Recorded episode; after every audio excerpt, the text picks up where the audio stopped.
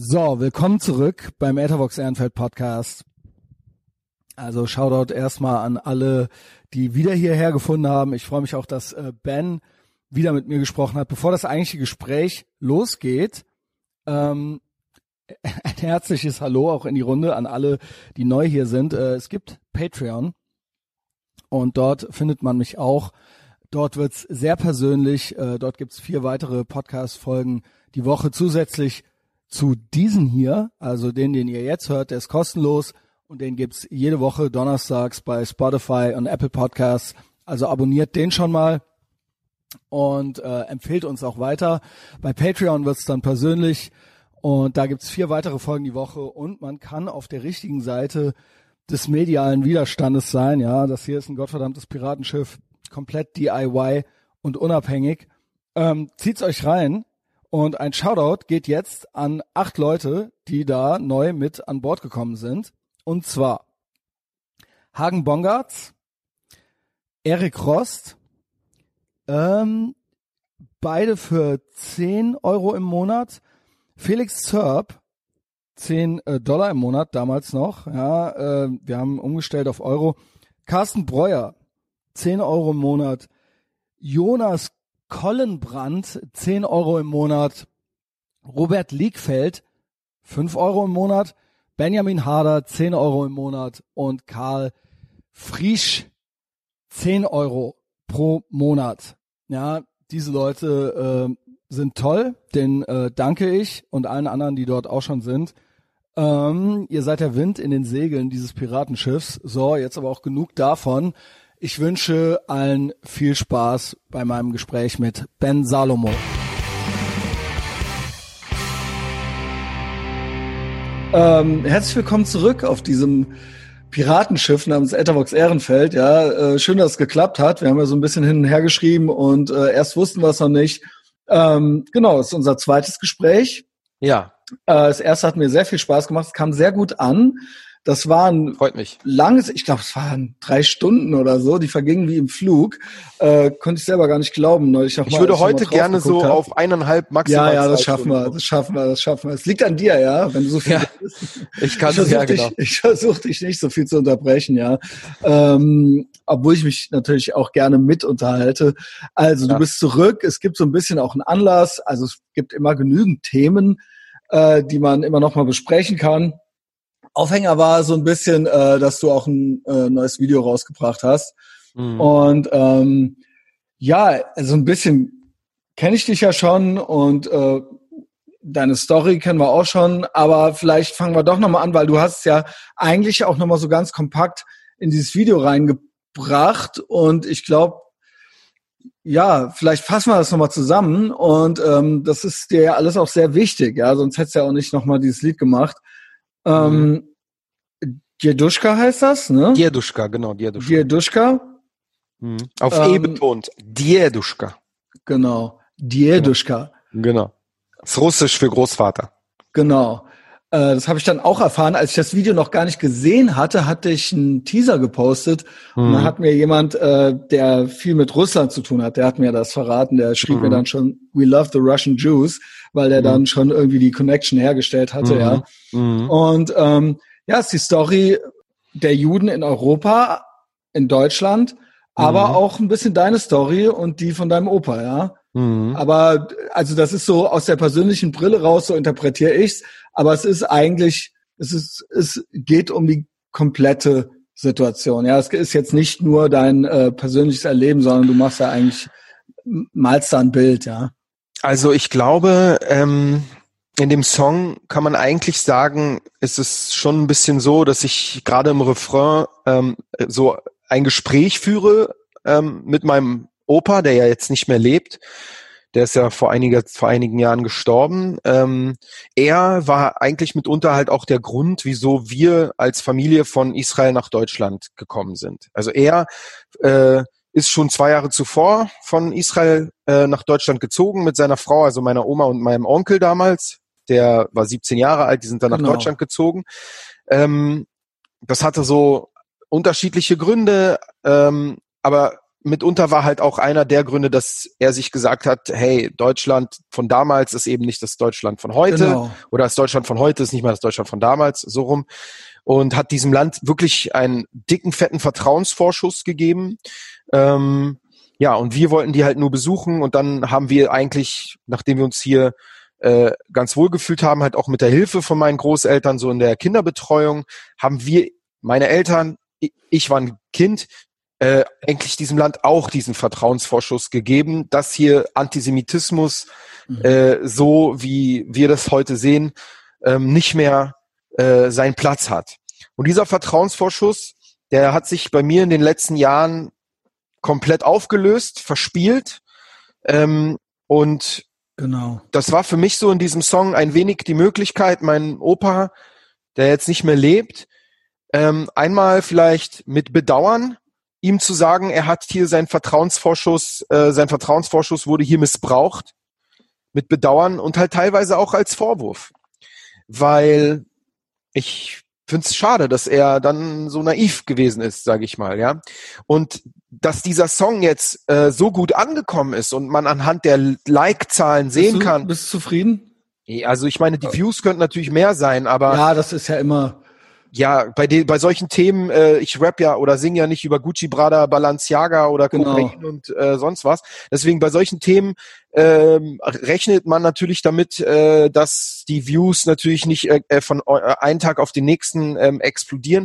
Womit ich sehr, sehr zufrieden bin, ist A, einmal die Likes-Zahlen. Also ich habe jetzt über 1800 Likes, ja, zu gerade mal 40 oder so Dislikes. Das zeigt, es repräsentiert wirklich sehr viele Leute, vor allen Dingen auch der jüdischen Community. Ich wurde sehr viel geteilt von Leuten aus der jüdischen Community. Ich wurde auch von Organisationen aus der jüdischen Community geteilt, beispielsweise der Zentralrat der Juden, beispielsweise die Jüdische Allgemeine Zeitung. Sogar die Botschaft Israels hat diesen Song geteilt. Ach. Das sind so, ja, das sind alles cool, so Sachen, die mich echt krass überrascht haben, und natürlich wirklich sehr viele einzelne Individuen und Aktivisten, jüdische Leute und nicht nur, auch andere sehr jüdisch solidarische oder auch israelisch-solidarische Leute. Genau, also sehr viele Leute haben diesen Song geteilt. Ich krieg unfassbar viele Zuschriften von Juden und Nichtjuden, die mir sagen, dieser Song rührt sie zu Tränen. Mhm. Also bei den Juden höre ich oftmals, dass sie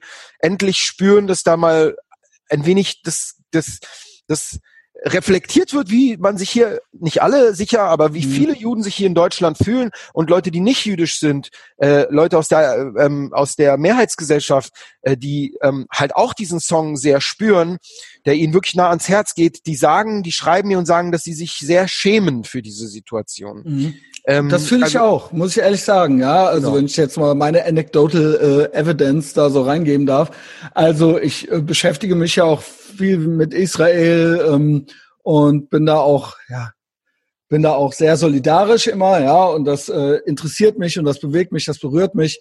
Und wenn man das dann nochmal so sieht, so kompakt in einem Video, das sind natürlich Sachen, mir ist das schon auch klar gewesen, auch vorher schon. Ja, wir haben ja auch schon vorher gesprochen. Mir ist auch diese Situation klar.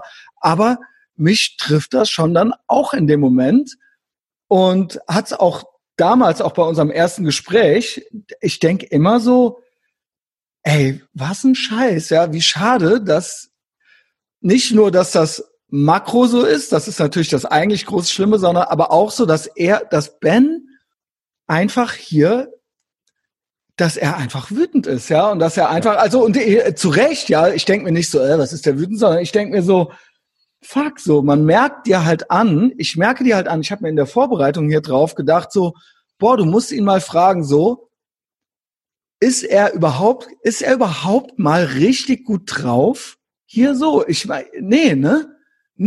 Ich wünsche, du würdest einfach ja sagen, ja, aber auch das, ich höre gleich auf zu reden, aber auch nur, wenn ich meine Kinder beim Spielen zusehe, meine Tochter, und sie in den Arm nehme, kann ich richtig gut drauf sein. Das ist so die Zeit, in der ich das alles irgendwie ringsum vergessen kann. Aber gleichzeitig ist sie auch diejenige, oder sind sie halt auch diejenigen, die mich daran erinnern, was ich hier alles tun muss, damit sie nicht ebenfalls nur, wenn sie den Anblick ihrer Kinder haben, frei sind davon.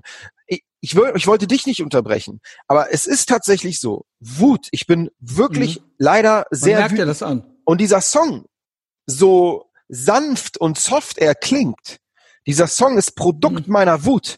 Ich habe diesen Song in einem Wutmoment geschrieben. Wir können später darüber reden, wann das war, wie das entstand. Auch gerne. Aber das ist es. Du triffst den Nagel auf den Punkt. Ja, weil ich bei dir spüre bei dir immer, du bist nicht locker. Also ich habe ein paar Mal mit dir geredet, ich kommuniziere mit dir über WhatsApp und so weiter. Ich merke, du bist wütend. Du bist nicht entspannt. Du bist ich kann mich nicht zurücklehnen hier in diesem Land. Kann mich nicht zurücklehnen und die Früchte meiner Arbeit genießen. Die Früchte meiner Arbeit waren mal Rapper Mittwoch, die habe ich, diesen Erfolg musste ich wegen Antisemitismus begraben. Aus Protest wegen Antisemitismus begraben. Eine Sache, die mein Lebenswerk war, etwas, was mir großen Spaß gemacht hat. Das ist doch klar, dass einen halt das wütend macht, wenn man in einem Land, also so gesehen, du musst dir vorstellen, ne, dieses Land hier, sagt in seinem Grundgesetz, die Würde des Menschen ist unantastbar und alle Menschen sollten irgendwie in der Lage sein, frei zu leben und freiheitsdemokratische Grundordnung. Ey, für mich galt das nicht. Ich konnte in diesem Land eigentlich nie wirklich richtig frei sein. Und das war nicht so, weil das institutionell gesetzlich aufgebaut ist, sondern weil es Individuen gibt, viele, die in bestimmten Bereichen, was den Antisemitismus angeht und dann halt auch in bestimmten Positionen, wo sie arbeiten oder halt einfach auch ganz normal in unserer Gesellschaft, dann dafür sorgen, durch ihre Art und Weise, wie sie sich verhalten oder wie sie sprechen oder wie sie halt auch handeln, dass jüdische Menschen hier entweder, also immer nur so in Extremen existieren können, entweder wirklich halt nur unter sich, ja, so, und dann halt wirklich nur wenig Kontakt nach außen oder eben, wenn Kontakt nach außen, dann als versteckt. Und das sind Extreme, die sagen, wenn du aber jemand bist, der weder in dem noch in dem sich wohlfühlt. Ich will mich weder verstecken, weil das ist nicht die Art und Weise, wie ich frei leben kann. Und ich möchte auch nicht mich nur mit Juden. Ich lebe hier in einem multikulturellen Land, also möchte ich mich auch multikulturell bewegen, ja, und frei bewegen können, ja. Und es bedeutet halt, was bedeutet es dann für jemanden, ja, wenn er sich da vor so einer Entscheidung steht, jemand wie ich, und er sagt, ich mach's trotzdem, und dann aber über Jahrzehnte dann feststellt, das engt ihn in seiner Freiheit ein. Ich habe immer wirklich, das ist eine Aussage, die habe ich. Ich habe mal eine Zeit lang Psychotherapie gemacht, ja, weil viele Probleme hatte ich und so. Und das ist etwas, was ich meinem Therapeuten gesagt habe. Ich habe gesagt, ich fühle mich in meinem Leben wie so eine Bowlingbahn, wie eine Bowlingkugel auf einer Bowlingbahn so. Ich kann so ein bisschen nach rechts, ich kann so ein bisschen nach links, aber viel Bewegung und Spielraum habe ich nicht. Weißt du, was ich meine? So, und so fühlt sich das für mich an, so, weißt du? Auch zum Beispiel jetzt, weißt du, so hätten die Nazis nicht 500, also in Deutschland lebten damals 500.000 Juden, ja, hätten sie die nicht ermordet. Ja, guck mal, aus 1000 Schindlerjuden, aus 1200 Schindlerjuden sind heute 8000 Nachfahren entstanden. Was wäre aus 500.000 Juden entstanden? Sagen wir mal nicht mal 8, sagen wir mal 5. Ja, das wären 2,5 Millionen Juden heute in diesem Land. Meine Musik, das, was ich ausdrücke, das, was ich reflektiere aus der jüdischen Community, ja, ich habe nicht mal die Menschen, die sind nicht da, die dem zuhören könnten, um das halt auch in der Musikbranche irgendeine Relevanz zu verleihen. Weißt du, was ich meine? Das heißt, ich bin mit meiner Kunst eigentlich schon eingeschränkt, weil ich kann nicht über die Sachen sprechen, wirklich mit Erfolg über die Sachen sprechen, die mir am Herzen liegen, weil es dafür so gut wie kaum Community. Also dafür hast du es, glaube ich, auch, jetzt sind wir schon mittendrin. Ich hätte eigentlich fast gern noch so ein bisschen so Background-Infos zum Lied gehabt und zum Making-of und DJ Ela. Dann reden wir auch noch darüber. Ja, aber ne, genau, also ich habe jetzt hier nicht so einen strengen Katalog, der genau abgearbeitet werden muss.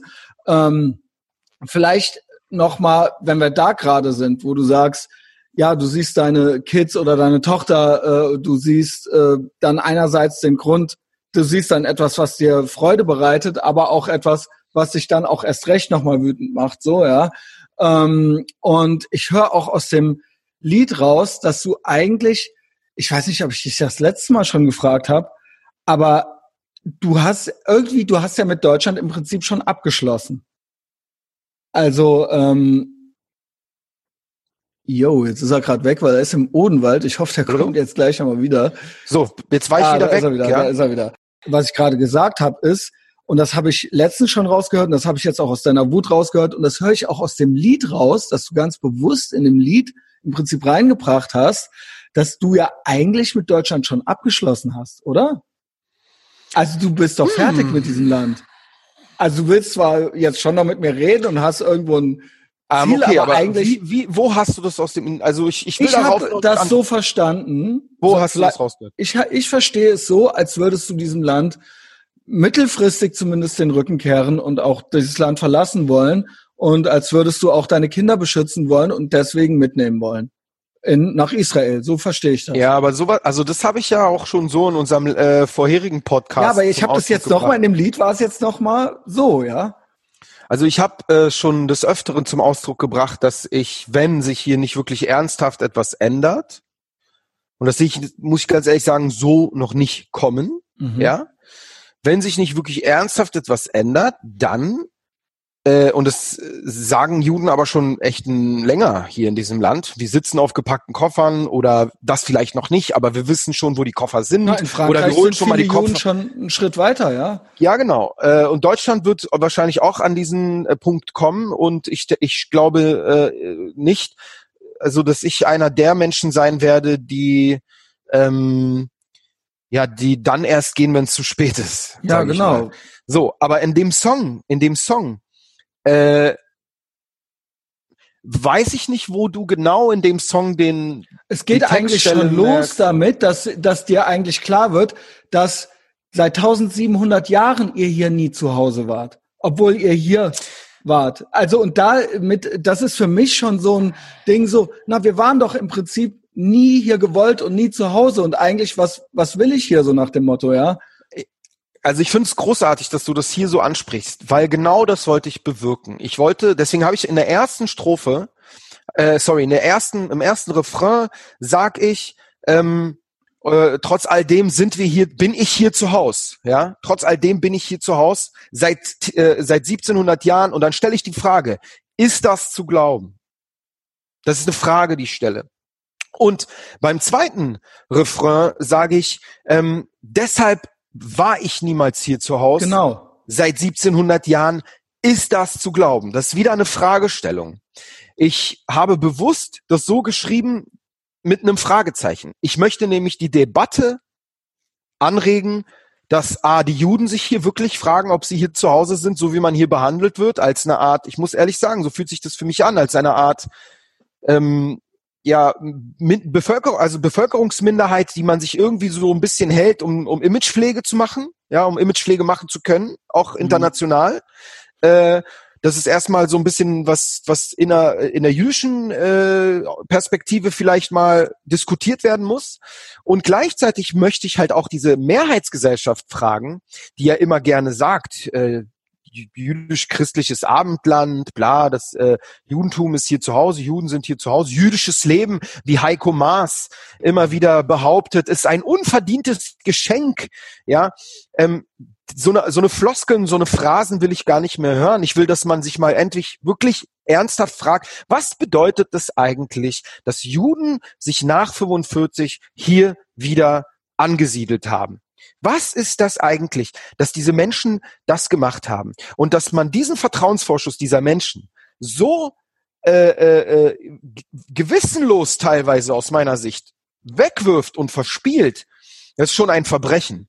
Und das wollte ich eigentlich mit diesem Song so ein bisschen als Debatte aufmachen. Ich will, dass die Leute darüber reden und darüber streiten und dann eventuell endlich mal anfangen, die jüdische Perspektive auf dieses Land, auf die Geschichte dieses Landes auch, auf die Geschichte des Antisemitismus in diesem Land, auf Antisemitismus an sich und auf die Israel-Bezogenheit, dass diese jüdische Perspektive doch endlich ins Zentrum rückt von der Debatte, weil momentan fühlt es sich für mich so an, und das ist halt auch belegt, dass so ein bisschen die jüdische Perspektive ausgeklammert wird. Und das sorgt eben genau auch für diesen Frust und für diese Unzufriedenheit und für diese Wut und auch für das, warum sich trotz Antisemitismusforschung, trotz Autoren wie Theodor W. Adorno, der die Grundlagen der Antisemitismusforschung hier in diesem Land mehr oder weniger gelegt hat, trotz all diesen wissenschaftlichen Erkenntnissen und Möglichkeiten, sich trotz all dem in diesem Land der Antisemitismus so breit machen kann, wie er es heute tut. Und das hat damit zu tun, weil man eben nicht der betroffenen Perspektive zuhört, was gemacht werden muss und kann, um den Antisemitismus zu bekämpfen. Sondern es wird über Köpfe hinaus entschieden. Und dann, jetzt letzter Satz, wenn ich bin noch hier, ich kämpfe und ich mache so einen Song und ich mache meine Arbeit an Schulen. Nächstes Jahr ist 1700 Jahre jüdisches Leben in Deutschland. Mein Song ist mit diesem Verein in einer Joint Venture Kooperation jetzt veröffentlicht worden.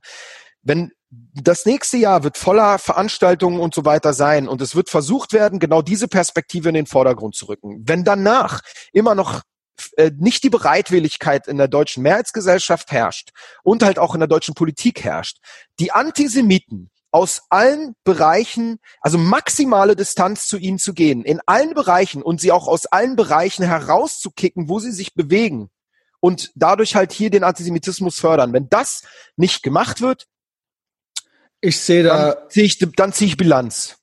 Okay. Da muss man Bilanz ziehen. Ja. Also ich sehe das Hauptproblem darin, und ich rede seit 5-6 Jahren darüber im Prinzip hier im Podcast auch.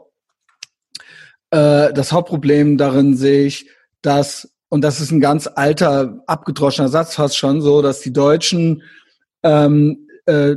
sich die Juden, eigentlich ausschließlich für die toten Juden interessieren, ja. Genau. Was auch grundsätzlich nicht verkehrt ist, sich für tote Juden zu interessieren. Aber das wird so ein bisschen, wie du es eben auch gesagt hast, das wird so ein bisschen als Accessoire, so der Sündenstolz wird so ein bisschen so als Accessoire mit sich rumgetragen, ja. Und da kann man dann so ein bisschen zeigen. Das ist schon ein Totenkult. Genau. Und das ist so, und der Rest wird über fast, also wir sprechen drüber, ich kenne auch viele Leute, mit denen ich drüber spreche, aber also Mainstream-mäßig oder wie man es auch immer nennen will, ist auch immer ein doofes Wort, hört man eigentlich nichts davon. Man hört von Heiko Maas, dass er wegen Auschwitz in die Politik gegangen ist und. Was für mich wie ein Euphemismus klingt, muss ich dir ehrlich sagen. Ja, ein Steinmeier setzt sich die Kippa auf und so weiter. Ne? Und da fängt meiner Meinung nach das Problem an. Wir haben auch noch linken Antisemitismus, es gibt auch noch religiös motivierten, es gibt Rechtsradikale. Aber meiner Meinung nach fängt das ganz oben an. Und mit oben meine ich da, wo im Prinzip auch die Message gemacht wird, medial und auch politisch. Ja, ich habe eben schon Steinmeier und Maas genannt. Da geht es doch los im Prinzip. Und das ist für mich schon alles meiner Meinung nach schon eigentlich bewusst unehrlich, wie die sich verhalten. Weil sie wissen, du kannst mir nicht erzählen, dass sie nicht wissen. Sie wissen doch, was los ist. Ja, und das ist für mich Kalkül schon fast. Antisemitismus im deutschen politischen Establishment. Genau. Und genau so ist es. Es ist immer offensichtlicher, er existiert, er ist da und er arbeitet im Hintergrund und im Vordergrund eben genau daran, dass Schlupflöcher für Antisemitismus in diesem Land existieren in der Sprache, Schlupflöcher für Antisemitismus in diesem Land existieren in der Justiz, Schlupflöcher für Antisemitismus in diesem Land existieren in der Innen- und besonders in der Außenpolitik gegenüber Israel. Absolut. Mhm. Und das macht im Prinzip Deutschland, das sagte ich auch letztens in einem Interview, eigentlich zu einer Antisemitismus-Recycling-Anlage. Richtigen Recycling-Anlage. Ich finde es halt darüber hinaus problematisch, das ist für mich die nächste Stufe. Also bei politisch, da geht's ja schon los. Ja, wie gesagt, Maas, Steinmeier, man kennt sie. Ja, und eben auch medial sehe ich das, eine Tagesschau oder so, Plattformen in dieser Größenordnung, ja, da wird eben auch, oder auch selbst private, ein Spiegel online oder sowas, ja, da haben wir eine sehr tendenziöse Berichterstattung gegenüber Israel und vor allen Dingen nicht nur gegenüber Israel, sondern auch in Deutschland werden auch viele Sachen weggelassen. Das, also werden viele Themen, wo ich auch sage, da steckt wahrscheinlich Kalkül dahinter. Vielleicht ist es sogar gut gemeint irgendwie, weil man denkt, naja, man möchte keine Gruppierungen irgendwie wütend machen oder so und Hashtag not all, man kennt's halt eben. Und die Deutschen sollten erstmal vor der eigenen Haustüre kehren, was ja auch immer nicht schlecht ist, aber da sehe ich ein Problem drin. Und das dritte Problem sehe ich darin, dass viele kulturelle Veranstaltungen, ja, Demos und so weiter.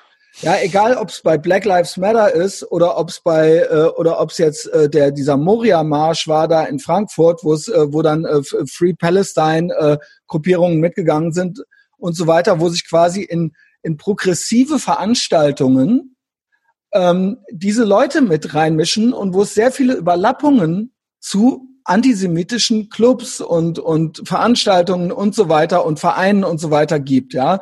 Und das ist schon gar nicht mehr voneinander zu trennen, richtig, ja. Da wird dann irgendwie Antirassismus oder sowas vorne, ne, aufs Schild geschrieben und hintenrum ist es im Prinzip eigentlich lupenreiner Antisemitismus, was dann da skandiert wird. Also wie gesagt, in Frankfurt, ich weiß nicht, ob du es mitgekriegt hast. Habe ich mitbekommen, ja, genau. Natürlich. Und das war schon heftig, also das war jetzt nicht nur mal so... Ich habe dazu einen Post gemacht bei Twitter, ich habe geschrieben, auch, wieder Pogromstimmung in Deutschland. Ja. Genau, und so ist es doch. Und vorne rum, der Trick ist natürlich, dass wenn ich jetzt was gegen diese Veranstaltung sage, dann bin ich im Prinzip dagegen, dass man den Menschen in Moria hilft. Das ist dieser fiese Trick, der im Prinzip gemacht wird, wo sich dann da so mit drunter gemischt wird. Oder bei Black Lives Matter hatten wir es genauso, ja. Da wurde dann der tote Schwarze vor den Karren gespannt und eben um dann eigentlich in ganz weiten Teilen durch und durch antisemitisch da seinen Kram vom Stapel zu lassen, was dann gar nichts mehr damit zu tun hatte irgendwie, ja. Und das sehe ich ein Problem, dass dann da auch veranstaltungsmäßig oder kulturveranstaltungsmäßig oder protestmäßig diese Sachen mit ständig dieses antisemitische und dieses Free Palestine und dieses antiimperialistische, dass das da ständig noch mit reingebracht wird. Ja, es ist halt eine alte, eigentlich schon bekannte Strategie, einmal der Antisemiten natürlich, ja, und auch auf der anderen Seite der Free Palestine und BDS-Bewegung sich bei anderen Veranstaltungen oder bei anderen Demonstrationen so mit unterzuschieben, um im Windschatten von denen sozusagen ihre eigene Agenda durchzupushen. Das Problem ist, aber da muss ich ja sagen, es gibt auch zum Beispiel in der Partei Die Linke oder so, da gibt's... Ja, warte mal, da will ich ja kurz einiges sagen. Das ist nicht nur im Windschatten. Ne? Ja, genau, dazu will ich halt erstmal diese eine Strategie. Das ist die eine Strategie. Dann gibt es natürlich eben genau die anderen, die ebenfalls sozusagen von der anderen Seite kommend dieser Strategie wunderbar die Hand reichen, ja, und so sozusagen sie immer wieder entweder auf den Karren hochziehen, ja, oder sie darauf springen lassen, wie man das jetzt sehen will. Und das Schlimme ist halt leider, dass es von vielen noch nicht erkannt wird, und dass es, oh, warte mal ganz kurz, Schatz, Papa ist gerade am Arbeiten. Hallo. Ja, Schatz, du darfst. Ja, kann ich gut verstehen. Was macht der Papa da, ne? Papa muss jetzt arbeiten. Warte mal ganz kurz, ich muss kurz... Ja, macht ja nichts, ist ja auch wichtig, ne? So. Ja, genau, ja, wir waren bei dieser Strategie, dass man sich da so drunter mischt und das ist eben auch diesen linken antiimperialistischen Antisemitismus halt gibt, ne? Warte mal, Schatz, du hast gesagt, du bist leise. Schatz, ich gebe sie dir mal. Nein, jetzt musst du zu Opa. Jetzt kommt Opa. Opa will dich mitnehmen. Ja, die springen sozusagen auf diesen Karren rauf und werden da natürlich, denen wird halt auch da Platz von einigen auch reserviert, sagen wir mal so. Und ja, es liegt halt einfach auch an teilweise deckungsgleichen Narrativen, die gesponnen werden. Genau. Du sagst es zum Beispiel bei dem Bild von George Floyd, wo der Polizist in der Brutalität da sein Knie auf seinen Kopf gedrückt hat und auf seinen Nacken. Wo dann gesagt wurde, genau, die haben das Wo dann in behauptet gelernt, wurde, in Israel sei das sozusagen Teil der Ausbildung und die würden irgendwelche Polizisten in den USA ausbilden. Also, da werden halt wieder, und darüber haben wir auch schon beim letzten Mal, glaube ich, gesprochen, Gerüchte über Juden oder Gerüchte über Israel verbreitet. Das ist die alte Strategie, wie man Antisemitismus erschafft und erzeugt. Und Leute, die keine Ahnung haben, die hier oder da mal so ein Video gesehen haben oder so ein Bild, also bringen das zusammen und so verbinden sie sozusagen einmal die Agendas und die sagen, ey, schaut her, ihr habt hier ein Problem mit irgendwie rassistischen Polizisten, wir haben ein Problem mit dem angeblich rassistischen Staat Israel, kommt, lasst uns hier zusammen das ist schon Schulter bekannt. An Schulter laufen. Ja, genau. Das ist schon bekannt. Ich finde es dann krass, aber dass wir da wirklich prominente Unterstützer auch haben. Ja, wir hatten jetzt hier die Komikerin, das mag sie nicht. Nissa Amani hatten wir mitlaufen in Frankfurt, ja. Wir hatten Clowns, ja. Genau. Und das geht dann irgendwann in den Bereich rein. Das ist dann nicht mehr nur in irgendeinem, weiß ich nicht, das ist dann nicht mehr Untergrund oder so, ja, Kultur oder sowas, ja, wo man sich dann irgendwie trifft und anti-israelische Flyer macht, sondern das geht ja, sag ich mal, in die Medien. Das sind rein. Stars, aber guck doch mal, das ist nicht anders. Also wir sind schon so weit. Wir haben den Xavier Naidoo. Ja, den haben wir schon eine Weile, genau. So, wir hatten auch, weißt du, was ich ganz interessant finde, ist, dass du den DJ Ilan dabei hattest. Ja. Und da habe ich gedacht, also ich bin ja, ne, man hat das alles so mitgekriegt mit Agro Berlin, dann Anfang der 2000er und so weiter und dann Bushido eben entsprechend und er hat, glaube ich, auch viel mit Bushido gemacht oder ich weiß es, ja. Bushido, er hat, glaube ich, wenn ich mich nicht irre, sein erstes Album gemacht. Genau, und der hat noch viel, also ich habe dann nachgeguckt bei Discogs, der hat wirklich jahrelang mit dem zusammengearbeitet, ja. Was ich ihm jetzt auch nicht vorwerfen will, aber du weißt, worauf ich hinaus will, da gab es auch eine Connection, ja, jetzt Bushido ist wieder überall in der Presse, weil Arafat ihn anscheinend oder angeblich unterdrückt hat oder auch doch nicht, das weiß ich alles nicht, nur da weiß ich auch, dass vorher, ich glaube, der Bushido hatte bei Twitter eine Landkarte, wo Israel nicht drauf war. Da hat doch DJ Ilan schon längst nicht mehr mit ihm zusammengearbeitet. Nein, ich will nur sagen... Ich will dir kurz mal... Ja. Die Connection ist ja so, DJ Ilan ist ja selber Jude, ja, und DJ Ilan hat mit Bushido hat ja irgendwie über DJ Ilan sehr viele antisemitische Sachen gesagt, ja, und dann haben sich irgendwann deren Wege getrennt und er hat ähnliche Erfahrungen in der Rap-Szene gemacht wie ich. Ja, das denke ich mir. So, und dass er und ich jetzt hier zusammengefunden haben, um diesen Song zu machen, ist erstmal ganz organisch passiert. Erstmal davon abgesehen, dass wir familiär befreundet sind. Also meine Frau, seine Frau, ja klar, meine Frau, seine Frau, er, ich und so. Wir kennen also uns auch unabhängig vom Rap-Game, meine ich. Also, okay. Ja, genau. Okay. Also wir haben eigentlich erst als Freunde, wir sind eigentlich, ja, ich habe überhaupt gar nicht daran gedacht, mit ihm jetzt irgendwie nochmal irgendwie Musik, weil ich selber nicht gedacht habe, dass ich jetzt hier einen Song machen werde, ne? Also wie dieser Song überhaupt entstanden ist, ich habe den erst vor 6, 7 Wochen geschrieben. Vor allem, du singst richtig und so weiter. Ich weiß nicht, vielleicht ist das doof von mir, vielleicht hast du schon immer gesungen, aber ich hatte dich jetzt eher so als Rapper verordnet und wie war das so? Also ich habe auf meinem Album, was ich 2016 veröffentlicht habe, immer mal hier oder da eine Hook gesungen. Aber das hier ist jetzt ein richtiger gesungener Song, ja? Genau. Ich habe auf meinem Album damals in der Deluxe-Box auch einen Song gehabt, der ist nur in der Deluxe-Box drin. Der ist eine Ballade und der ist komplett gesungen bis auf die letzte Strophe, die ist gerappt. Und ich bin jemand, ich würde sagen, dass ich gerne singe. Ich würde nicht sagen, dass ich ein Sänger bin. Ja, ich würde sagen, ich bin jemand, der gerne singt und durchaus auch hier die Töne trifft. So eine kleine Oktave hat, wo er sich souverän bewegen kann. Viel darüber hinaus nach oben und nach unten geht nicht. Aber innerhalb dieses Ranges kann ich, glaube ich, relativ souverän mich bewegen. Und ich glaube, viel mehr kommt es darauf an, bei mir und bei den Texten, die ich schreibe, als dass ich jetzt technisch der sauberste Sänger bin, kommt es viel mehr auf die Emotionen an und auf, ob ich das wirklich meine, was ich sage. Und bei dem Song, als ich ihn geschrieben habe, da habe ich mir gedacht, als ich irgendwie Idee hatte, einen Song zu schreiben, habe ich mir gedacht, ey, dieses Thema, ja, dass ich mit meinem Opa rede, das ist nichts für Rap. Ich habe mir gedacht, das ist nichts für Rap. Mein Opa hat kein Rap gehört. Mhm. Mein Opa hat Gesang gehört. Ja, er mochte natürlich Musik, wo die Leute singen. Und wenn ich jetzt, der lebt nicht mehr, der wird das so mit seinen physischen Ohren niemals hören. Aber wenn seine Seele irgendwie in der Lage wäre, das zu hören oder das mitzubekommen, dann doch eher auf diese Art und Weise. Und deswegen entschied ich mich eher, in diese Richtung zu gehen. Und das kam dann ganz organisch. Ich war wütend, weil diese 60 aus meiner Sicht Pseudo-Intellektuellen diesen Brandbrief an Angela Merkel geschrieben haben, um sich über Felix Klein zu beschweren.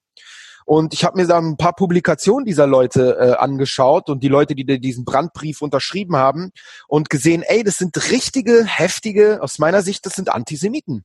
Mhm. Ja, Antisemiten, die sich über unseren Antisemitismusbeauftragten beschweren, der meiner Ansicht nach eine richtig gute Arbeit macht hier, um endlich mal so ein bisschen den Antisemitismus auf die Landkarte zu setzen und wie man ihnen begegnen sollte. Ja, und das hat mich halt wütend gemacht.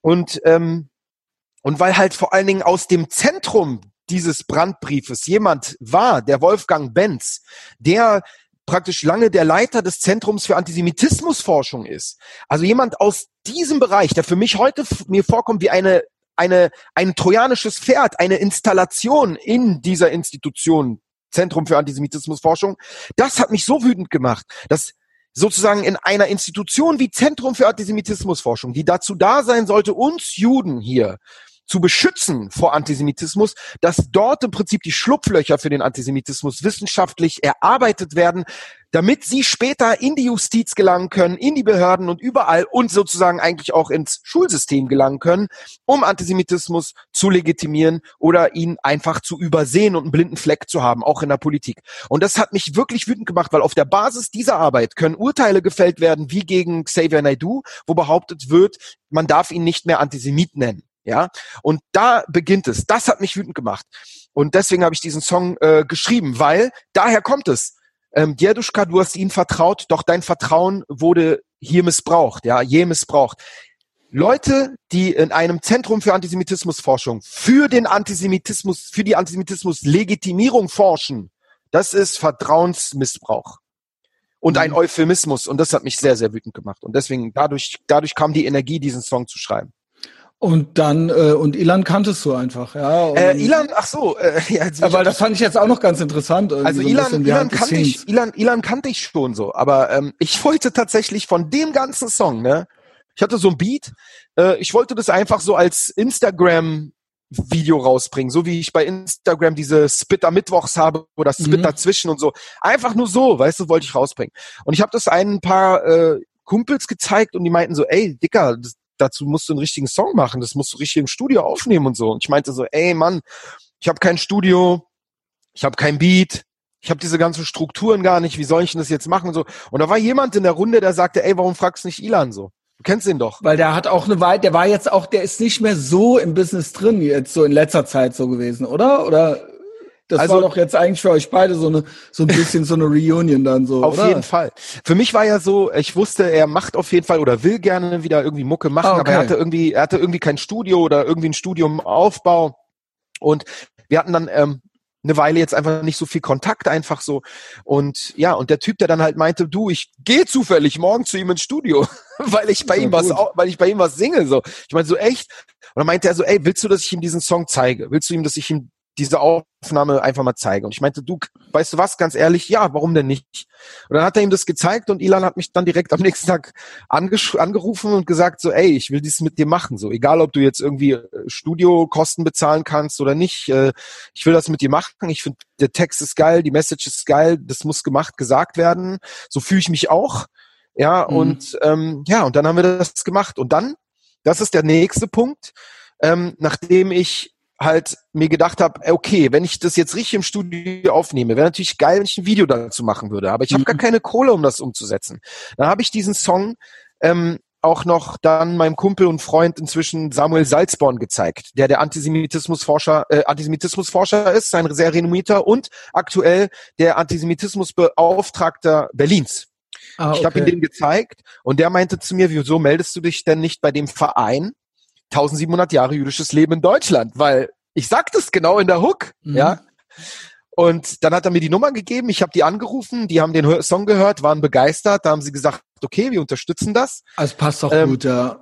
Ja, und also so muss schon sagen, jetzt macht's auch alles Sinn. Auch jetzt habe ich auch verstanden, dass ich brauche manchmal ein bisschen, habe eine lange Leitung. We would be millions more. Ja, das steht da ja auch vorne so dran. Ich wusste jetzt nicht, ob das von dem Verein oder von dir ist. Nee, das ist also für mich. Das ist von mir. Okay. Dieser Hashtag ist von mir. We would be millions more ist der Hashtag. Du hast ja eben. Genau, ich will den Leuten in Erinnerung rufen, weil viele sagen ja, also jetzt beginnt ja jetzt, Schlussstrich, 12 Jahre Vogelschiss, gedenkpolitische Kehrtwende, bla bla bla. Es wird von vielen in der Mehrheitsgesellschaft inzwischen, auch 40% stimmen dem zu, die sagen, die Juden reden zu viel über den Holocaust. Das sehe ich überhaupt gar nicht so, by the way. Ich finde, dass die Juden erstaunlich wenig, also die eigentliche echte Juden, höre ich erstaunlich wenig darüber reden. Also ich denke schon, dass es irgendwo ein Thema ist. Ja, das wäre ja auch absurd zu denken, dass es das nicht wäre. Aber ich höre auch viele amerikanische Podcasts, ich höre viele Comedy-Podcasts. Also da gibt es sehr viele Juden, auch in New York oder so, von denen man eigentlich eher so den Eindruck hat, wo man denkt so, es geht weiter, so, ja. Also so, das ist immer so der Vibe. Ich weiß nicht, wie das intern familiär abläuft oder so. Aber ich glaube, wir müssen hier mal kurz differenzieren. Du musst erstmal Juden, die in den USA oder Israel oder sonst wo leben, wo, sage ich mal, es ist halt nicht Deutschland. Ja, das stimmt natürlich. Deutschland ist, was das angeht, das Land, das den Holocaust gemacht hat. Die Juden, die hier leben, über die wird behauptet, laut 40% der Umfrage, ja, die Juden hier in Deutschland reden zu viel über den Holocaust. Und diese Aussage, wenn 40% das meinen, das finde ich schon echt eine interessante Fragestellung, weil erstmal finde ich nicht, also ist meine persönliche Meinung, ich finde nicht, dass Juden hier zu viel über den Holocaust reden. Ich habe nämlich überhaupt gar nicht, ich sehe hier ehrlich gesagt maximal eine Handvoll Juden, die irgendwie medial irgendwo stattfinden. Ja, da hast du eine Zeit lang Michel Friedmann gehabt, aber der ist jetzt auch nicht irgendwie viel unterwegs. Ja, bisschen der ist auch, bisschen den Michael Wolfson und dann ist maximal noch der Josef Schuster, aber ey. Man hat halt Broder vielleicht, aber das ist ja auch. Hab ich gerade gesagt. Ach so, Entschuldigung. Habe ich gerade gesagt. Also du hast hier maximal so eine Handvoll jüdischer Leute, die hier irgendwie medial stattfinden.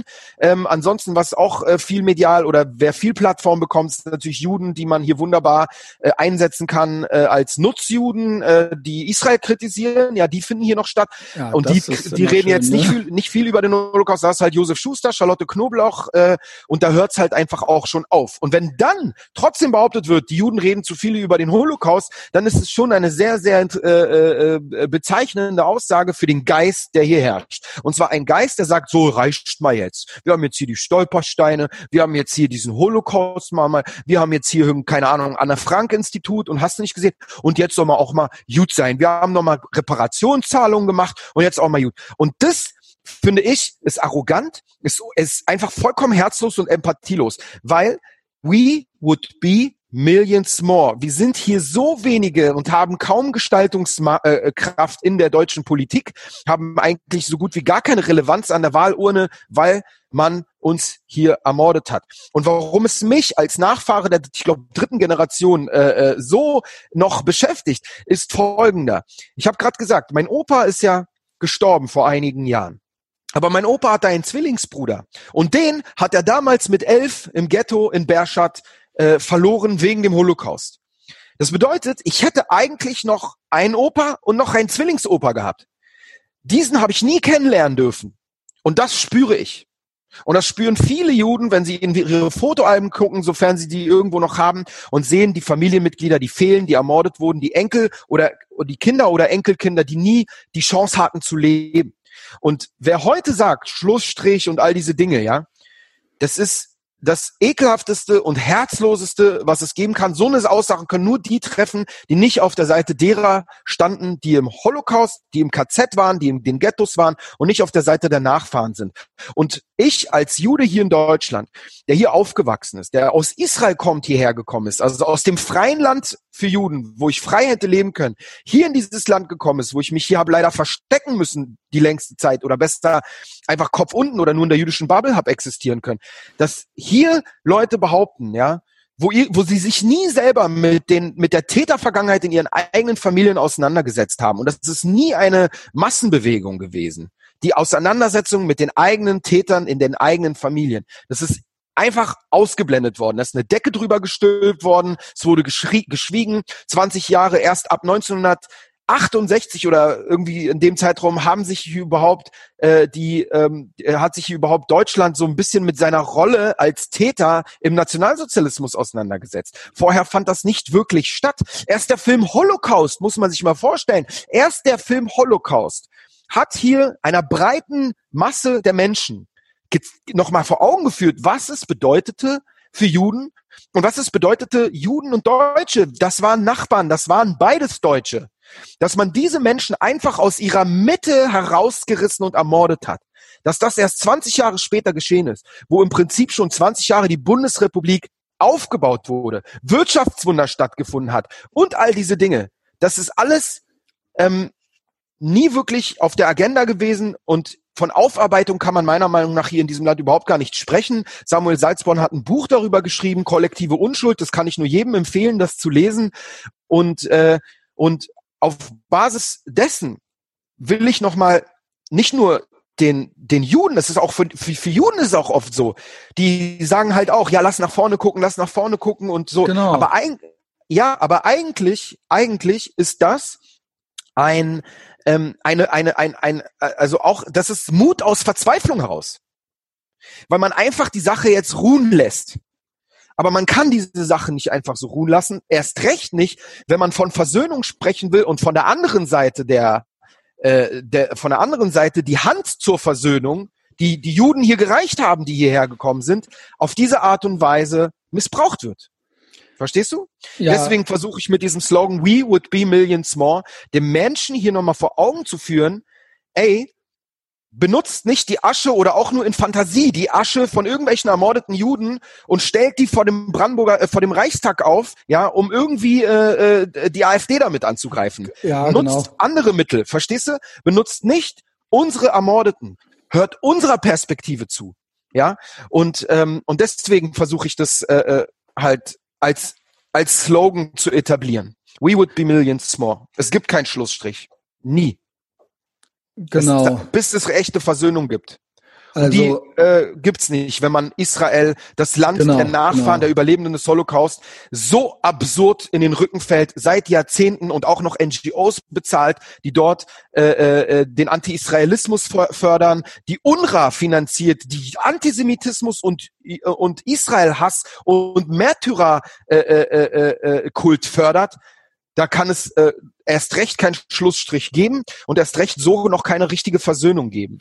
Und ich als Israeli, ich habe Verwandte, ich habe Familie dort. Das heißt, ich bin noch mal dazwischen. Ja, es gibt ja Juden, die aus Russland nach Deutschland gekommen sind, die nur wenig Verwandtschaft dort haben, ja, und vielleicht nur zum Urlaub dorthin gefahren sind. Für mich ist es noch mal ganz anderes. Meine Verbindung zu Israel ist absolut lebendig. Mhm. Ja, okay. Ich würde sagen, Israel ist ja zum Beispiel auch das Beispiel, aber ein gutes Beispiel, dass man sagt, okay, wir verharren aber jetzt nicht darin, sondern wir kümmern uns jetzt selber um uns, wir beschützen uns selbst, wir gucken doch zwar auch zurück, aber Israel ist ja auch ein Blick zurück, ne? Also, aber auch ein Blick nach vorne, ja, immer. Also, genau. Und gleichzeitig hat man aber, du sagst, die Deutschen, die haben es nie aufgearbeitet. Broder hat mal gesagt, je länger Hitler tot ist, desto mehr sind die Deutschen natürlich gegen Hitler, ja. Also je länger der tot ist, desto mehr findet der Kampf gegen die Nazis statt hier in Deutschland, ja. Und das ist natürlich dann auch, da kann man sich natürlich, das ist eben das, was das Wort, ich weiß auch nicht, ob das Wort Sündenstolz nicht auch vom Broder ist, eben, wo sich das immer so ans Revers geheftet wird, ja. Und klar, jetzt wird hier die große Aufarbeitung teilweise von Leuten betrieben, die das auch so ein bisschen so als ihr Accessoire verwenden. Aber es war auch nie ungefährlicher, das aufzuarbeiten als jetzt. Also ich gebe dir recht, dass da 20 Jahre lang ja erstmal gar nichts passiert ist, weil ja auch die Leute noch gelebt haben und die Verantwortlichen ja auch noch da waren. Und jetzt kann natürlich jeder so sein cooles Fähnchen gegen Rassismus aus dem Fenster hängen oder sowas und sich irgendwie antinazimäßig dabei vorkommen. Will nicht sagen, dass jetzt hier die Leute alle alle verkappte Nazis sind, aber weißt du, was ich meine? Das ist jetzt ist es natürlich leicht, mit den toten Juden sich so ein bisschen zu schmücken, aber eigentlich die eigentlichen Themen, die aktuell für die lebenden Juden jeden Tag auch stattfinden. Wenn man die lebenden Juden ignoriert, wenn man die lebenden Juden hier in diesem Land mehr oder weniger ignoriert und ihnen nicht zuhört, dann hat man gar kein Recht, dann hat man gar kein Recht zu glauben, die toten Juden stünden irgendwie zur Verfügung. Genau. Ja. So, und nochmal eine Sache, die ich sagen wollte, in Israel, finde ich, haben sie ein gutes Gleichgewicht zwischen, wir schauen nach vorne und wir leben jetzt unser Leben und wir sind stark und wehren uns und gleichzeitig den Blick nach hinten, wir werden aber nicht vergessen und so weiter, ja. Also es gibt viele Israelis, reisen auch in Schulgruppen und so natürlich zu den Orten des Geschehens, ob die Konzentrationslager sind und so weiter. Yad Vashem, das ist die Gedenkstätte und das Museum, wo ganz, ganz viele Zeugenaussagen der Überlebenden archiviert worden sind, auch visuell archiviert worden sind als Videos. Das bedeutet, all diese Dinge in Israel, finde ich, werden sehr, sehr gut gemacht und aufarbeitet. Aber in Deutschland, muss ich ehrlich sagen, sehe ich das nicht so wirklich. Ich habe eine Sache, die ich bezeichnend finde. Hast du dich mal gefragt, wann haben wir hier in Deutschland das allererste Mal von Oskar Schindler wirklich breit gehört? Tatsächlich, ich kannte den vorher nicht. Ich kannte den vor dem Film nicht. Ja. Erst seit Schindler. Wie alt war ich? Wir sind gleich alt ungefähr. Genau. Ne? Also ja. Erst seit Schindlers Liste. So. Und man könnte ja sagen, ist ja wirklich dann eigentlich echt ein Held. Nun, so ein Held wie Oskar Schindler. Was denkst du, wie viele Straßennamen in Deutschland tragen seinen Namen? Wie viele Straßen? Oh, das ist ja wahrscheinlich, das klingt schon so, als ob es nicht viele sind. Ja, also ich habe keine. Oh, krass. Fünf oder sechs. Musst du gleich nochmal gucken. Habe ich letztens erst geschaut. Das sagt doch schon alles. Wenn man es nicht mal schafft, sich jemanden, so einen Helden wie Oskar Schindler, ja, der Juden gerettet hat, den so in den Vordergrund zu stellen und man behauptet, man hätte hier Aufarbeitung geleistet, ja. Stattdessen haben wir aber unzählige Martin-Luther-Straßen, ja, so ein Antisemit sondersgleichen, der ideologisch die Blaupause geliefert hat für die Nationalsozialisten und dafür, dass sie anknüpfungsfähig waren bei den christlichen Evangelien, ja, bei der evangelischen Kirche. So, dieser Kontrast, das ist für mich bezeichnend. Und daran sieht man halt einfach mal. Weder Leute wie Oskar Schindler noch viele, viele andere stehen hier wirklich, oder jemand wie Adorno. Wo ist eine Theodor W. Adorno-Straße? Warum ist das nicht? Es müsste jede Hauptverkehrsstraße irgendwie in einer Stadt müsste Namen von solchen Leuten tragen. Weil genau die Grundlage dafür eigentlich schaffen würden, Antisemitismus aus der deutschen Gesellschaft herauszunehmen. Also aber die Straßennamen schön und gut, da hätte ich ein bisschen Angst, dass da auch nur so ein Lippenbekenntnis gemacht wird. Ja, mein Gott, jetzt kriegt er hier so eine Straße. Was willst du denn? Es gibt noch 3 Oskar-Schindler-Straßen mehr und noch 2 Adorno-Straßen mehr. Nee, das darf man nicht unterschätzen. Ja. Das darf man nicht unterschätzen. Es ist ein nettes Statement noch, aber ich würde mir eigentlich wünschen, dass der Steinmeier und der Maas nicht so viel Scheiße bauen. Ja? Ja, sowieso. Aber das ist es ja. Wenn du, guck mal, Straßennamen und Schulnamen, das sind Huldigungen und sie zwingen... Ja, du hast schon recht. Die zwingen die jungen Menschen dazu, mehr oder weniger, oder auch die Gesellschaft dazu, sich mit diesen Leuten auseinanderzusetzen. So, und dann ist es halt auch eine Art Türöffner, um ihnen Wissen über diese Leute zu ermöglichen. Man könnte dann halt auch Feste und so weiter für diese Persönlichkeiten auch erarbeiten und einfach Konzepte erarbeiten, um eben halt genau diese Möglichkeiten, wie man eben den Antisemitismus aus unserer Gesellschaft herauskriegt und ihn zurückdrängt, um sie wirklich breit in die Gesellschaft hinaus zu tragen, so dass eben Leute sofort aufschreien, wenn ein Frank-Walter Steinmeier sich am Grab eines Terroristen verneigt oder wenn er die Hand reicht zu den Mullahs und denen eine Grußbotschaft schickt oder Heiko Maas, der da den Kopf schüttelt und bei den Vereinten Nationen herumsitzt, ja, und dann Israel ständig dann irgendwie gegen sie votiert oder sich enthält. Mit der Behauptung, man würde ja gern den Resolutionstext bis zum Schluss mitgestalten wollen. Er möchte sogar jetzt noch am Iran-Deal festhalten, glaube ich.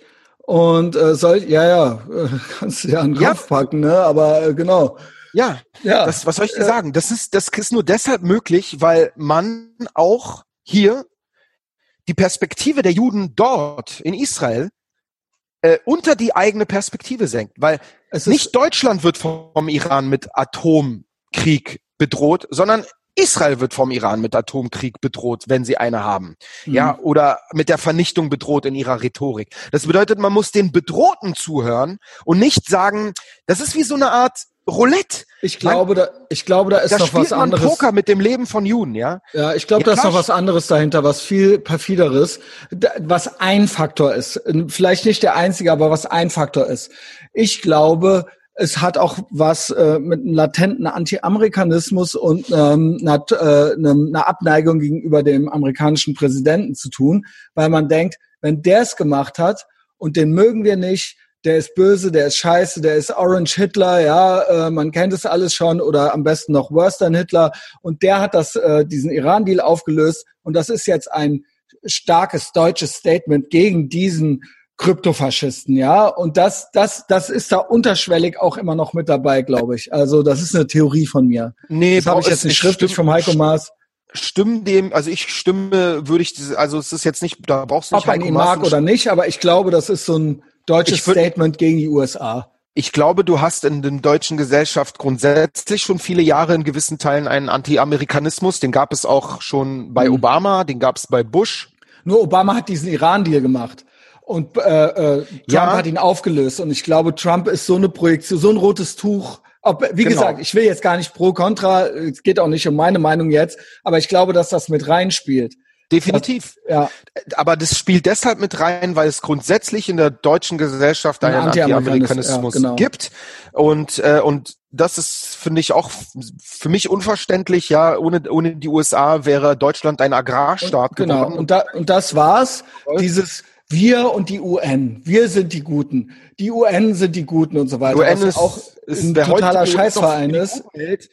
Der hat gar keine Ahnung. Aber das ist sowas, worauf sich ein Maas und ein Steinmeier und so weiter was einbilden, ja. Und da werden die dann eitel und cocky oder wie man es auch immer nennen will, ja. Und sonnen sich dann darin und schaden Israel ganz bewusst, sage ich mal. Ja, aber man braucht es nicht an den Personalien Maas und ja, die sind eben unsere Außenminister gewesen. Es ist eigentlich der eine war es, der andere. Ja, genau. Es ist aber eigentlich ein System, das halt auch, wenn die jetzt weg sein würden, ja. Ja, dann geht's so weiter. Ja. Dann geht's eben so weiter. Das ist halt systemisch und man muss eigentlich diesen Antisemitismus und Anti-Amerikanismus, der unlogisch ist. Ja, also ich finde den unlogisch. Wenn du kannst ja kritisch gegenüber bestimmten politischen Akteuren sein, Politikern sein, bestimmten politischen Entscheidungen sein, vollkommen legitim so. Aber anti irgendwas sein, weißt du so, das ist einfach schon aus meiner Sicht einfach nicht rational, ja. Also, außer antirassistisch zu sein, ja, weil man natürlich gegen Rassismus ist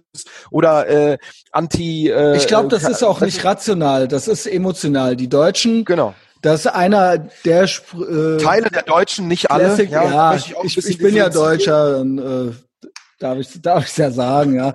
Hashtag not all, ja. Die Deutschen haben halt so einen Minderwertigkeitskomplex. Ne? Also, wie gesagt, nicht alle Teile der Deutschen.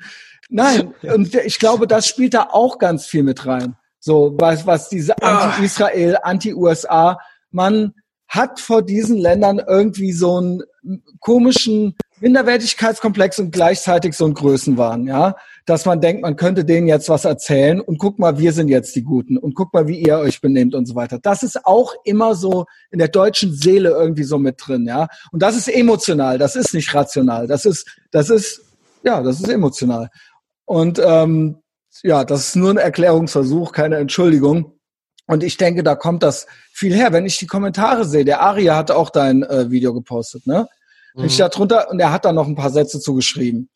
Zum Beispiel, dass Anfang der 90er viele russische Juden hierhin kamen, ne? Mhm. Und man dann quasi gedacht hat, ach, guck mal hier, jetzt können wir auch zeigen, dass wir irgendwie was gut machen möchten oder dass wir jetzt anders sind, ja, und dass wir jetzt Juden hier aufnehmen und das ist auch gut für das jüdische Leben in Deutschland und so weiter. Und dann sehe ich, wie da halt Leute drunter schreiben. Viele haben es gefeiert, aber viele schrieben auch drunter, ja, warum beschwert er sich denn da jetzt in seinem Lied? gab es nicht genug Geld damals oder sowas. Also so Sprüche habe ich halt darunter gelesen. Und da merkt man ja schon, dass das ist ja komplett komplexmäßig einfach nur noch, ja. Ja, also ich finde in dem Film, der jetzt gerade so rausgekommen ist, so ein Kurzfilm, der heißt Mazeltov Cocktail.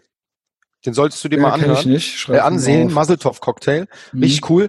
Da wird das auch wunderbar auf den Punkt gebracht. Also im Prinzip dieser Versuch, ich meine, zu dem Zeitpunkt lebten in Deutschland gerade mal so 30 oder 20, 30.000 Juden, also wirklich eine super, super kleine Minderheit.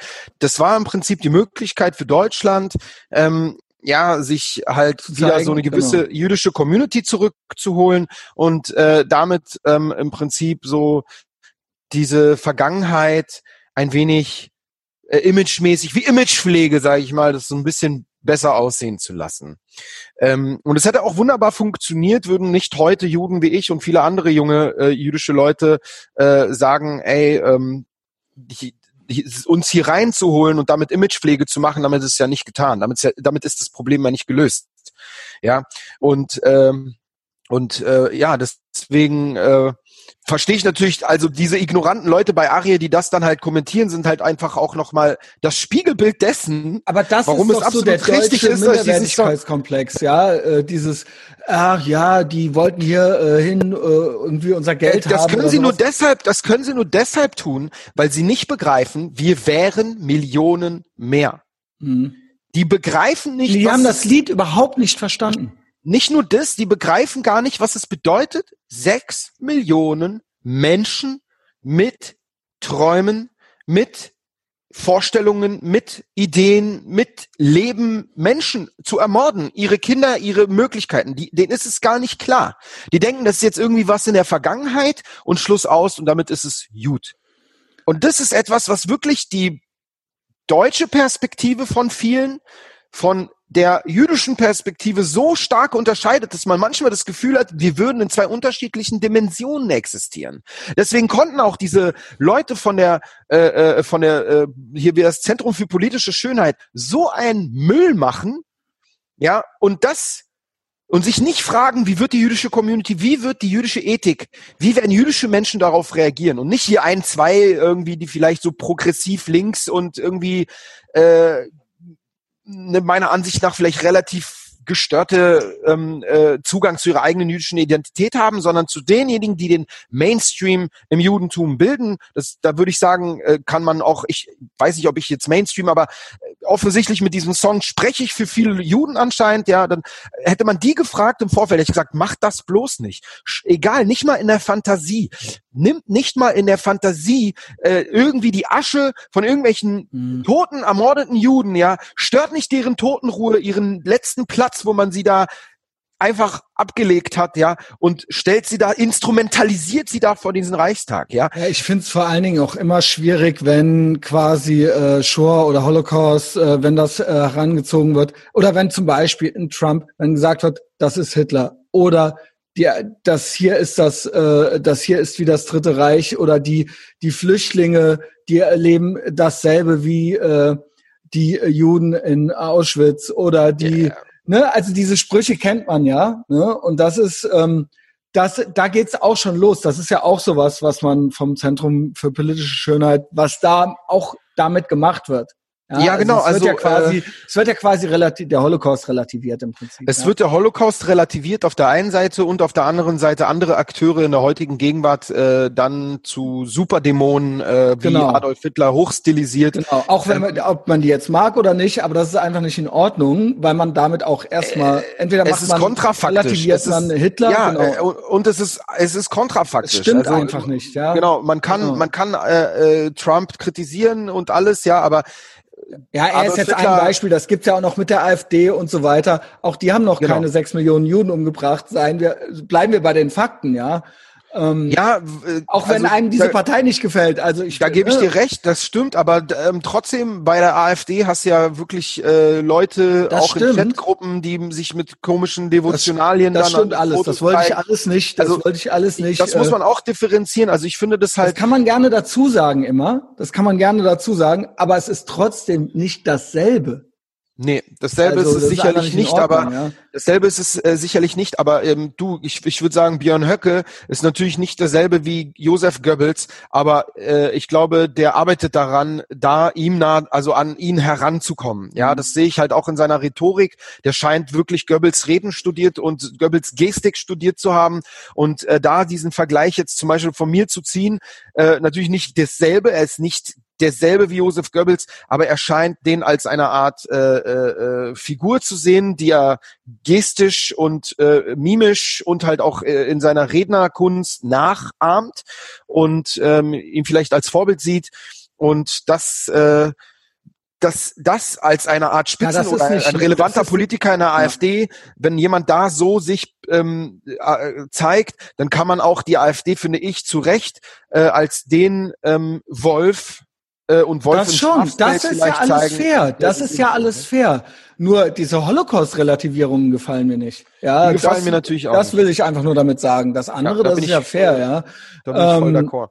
Genau. Ich meine, jetzt können wir mal über Erdogan reden, so, ne? Den Erdogan, den kann man ja... Ich wollte gerade sagen, das ist nämlich der Elefant im Raum, der Elephant in the Room, wie man so schön sagt, ist eigentlich, wir haben es noch gar nicht, ein religiöser Antisemitismus aus... Auch da #NotAll, ja, aus einer gewissen Ecke und ein politisch-religiöser, wie es beim Erdogan im Prinzip der Fall ist, ja. Ja, Erdogan wird auch gar nicht so richtig benannt. Ja, das ist hier auf jeden Fall ein ziemlich großes Problem, aber warum ich Erdogan jetzt erstmal hier gesagt habe, war in dem Zusammenhang mit... Ich glaube, ich weiß warum. Ja, also ich finde, er sieht dem Adolf Hitler einfach mal, finde ich, so gesichtsmäßig krass ähnlich. Ja, also wenn man seinen Schnauzer nur so ein bisschen kürzt, rechts und links, dann hat er wirklich extreme mimische Ähnlichkeit. Er hat gesagt, Jerusalem gehört ihm, ne? Ja, das hat er gesagt. Der träumt natürlich von seinem großosmanischen Reich und ist so Neo-Osmanist. Der Erdogan ist... definitiv meiner Ansicht nach ein hochbrandgefährlicher Mensch unserer Gegenwart. Und Antisemit. Absoluter Antisemit, ganz klar, ein Antidemokrat, anti-westliche Welt, der ist ein Islamist. Ja, er ist ja halt auch, ist ja eigentlich eine Art Vasall der Muslimbrüder oder ist Anhänger ihrer Ideologie. Und viele in Deutschland, die den Erdogan so feiern, sind dann leider eben auch Anhänger von Islamismus. Und das ist halt einfach auch etwas, wo ich als Jude, der hier in Deutschland aufgewachsen ist, der in seinem Buch, ich habe dieses Buch ja verfasst 2019 rausgebracht, da habe ich etliche Begegnungen eben mit Deutschtürken gehabt, die heute, würde ich sagen, einer Ideologie anscheinend von damals nachgegangen sind, die den Grauen Wölfen nahesteht. Und die Grauen Wölfe, die haben ja ihre Partei, die ist halt, glaube ich, wenn ich mich nicht täusche, in der Koalition mit der Partei von Erdogan. Ja, AKP, ne? Ja, also Erdogan ist die AKP, aber die Grauen Wölfe-Partei, die heißt, glaube ich, MHP, aber ich will mich da nicht festnageln. Jedenfalls, die stehen miteinander in einer wunderbaren Kooperation. Und diese Grauen Wölfe, die hier in Deutschland leben und ihre Anhänger oder Sympathisanten, ja, oder Leute, die ihnen helfen und mit denen zusammen kooperieren, die werden hier so gut wie gar nicht angesprochen. Dabei habe ich persönlich in meinem persönlichen Leben in Berlin, weil Berlin ist ja eine Hochburg dieser Islamofaschisten. Genau. Wir haben ja hier die größte Moschee, ja, die DİTİB-Moschee, hier die Straße runter. Ich weiß nicht, ob du die kennst, aber das ist das. Es ist da, wo der Erdogan dann so eine Straße... seine Machtdemonstrationen, genau. Ja, das ist ein Armutszeugnis. Einmal im Prinzip zeigt, wie sehr die Integration gescheitert ist, einiger, ja. Er ist ja hier reingekommen und er hat, also unsere Bürgermeisterin Reker heißt die, Henriette Reker, die hat er ja komplett ignoriert und das muss man sich auch schon mal erstmal erlauben. Also es war natürlich auch eine Dominanzgeste von ihm, dass er im Prinzip die regierende Bürgermeisterin komplett links liegen lassen hat, ja, und die gar nicht, auch auf ihre E-Mails nicht geantwortet hat, die sie quasi dann auch, wo sie gesagt hat, ich habe ihm geschrieben hier, ich habe das alles gemacht. Er kommt einfach, ich weiß nicht, wir müssen ihm auch Polizeischutz geben und so weiter, aber er spricht nicht mit mir, ja. Und das ist ja schon auch vielsagend, ja. Ja, und dann hat er hier, der hält hier Wahlkampfveranstaltungen ab, ne? Das hat er jetzt in Köln schon mehrmals gemacht. Ja, also Köln ist auch eine Hochburg, wollte ich damit sagen. Ja, und das ist halt einfach auch ein Anteil des Antisemitismus in diesem Land, der also ich sehe nirgendwo, dass der irgendwo angesprochen wird. Dass der besprochen wird. Und das vermisse ich in einer Tagesschau oder so. Und das geht eigentlich los bis hin zu Erdogan. Es geht aber los schon bei so einer Moria-Demo, sage ich. Ja. Ja, da geht's eigentlich schon los. Auch das könnte man mal einfach, dass man sagt, hier pass mal auf, Leute, hier passieren Sachen, die einfach nicht klar gehen, ja, Moria hin oder her oder auch Antirassismus hin oder her, aber das hat eigentlich hier auch auf deutschen Straßen einfach so nichts verloren, ja, und das vermisse ich total, das gibt es auf breiter Basis nicht, man hört es hier und da und wir reden jetzt drüber, aber es gibt keine, und meiner Meinung nach ist das ein kalkuliertes Weglassen, weil man eben Angst hat, weil das eben the elephant in the room ist, weil man eben bei Angst hat, dass das mit Rassismus vermischt werden könnte. Ja, das ist ein ganz großer Fehler. Das ist ein Problem. Ja, es ist deshalb auch ein Fehler, weil genau dann, wenn dieses Thema eben von den Demokraten nicht angesprochen wird, dass da eben antidemokratische Kräfte am Start sind und die hier halt auch vom Ausland gefördert werden, also von Staaten wie der Türkei oder auch teilweise auch vielleicht von Katar und Saudi-Arabien und so weiter. Da gibt's halt unterschiedliche Vereinigungen oder Iran. Also müssen wir auch über den Iran Hisbollah, natürlich, was das angeht, sprechen. Ja, Leute, die Hisbollah hier Anhänger sind oder von dieser Moschee in Hamburg. Wenn diese Dinge nicht angesprochen werden von den Demokraten, dann ist es doch klar, dass das ein Thema ist, was dann von Leuten wie der AfD oder alles, was noch rechts von denen eventuell sitzt, gekapert wird und auf die Agenda gesetzt wird und damit eben Leute abgeholt werden, die vielleicht gar nichts zu dem gegangen wären, wenn die demokratischen Parteien diese Themen wirklich besprechen würden. Das heißt, diese Angst, diese Scheu, dieses Appeasement diesen Strukturen gegenüber hilft am Ende des Tages leider nur den Falschen.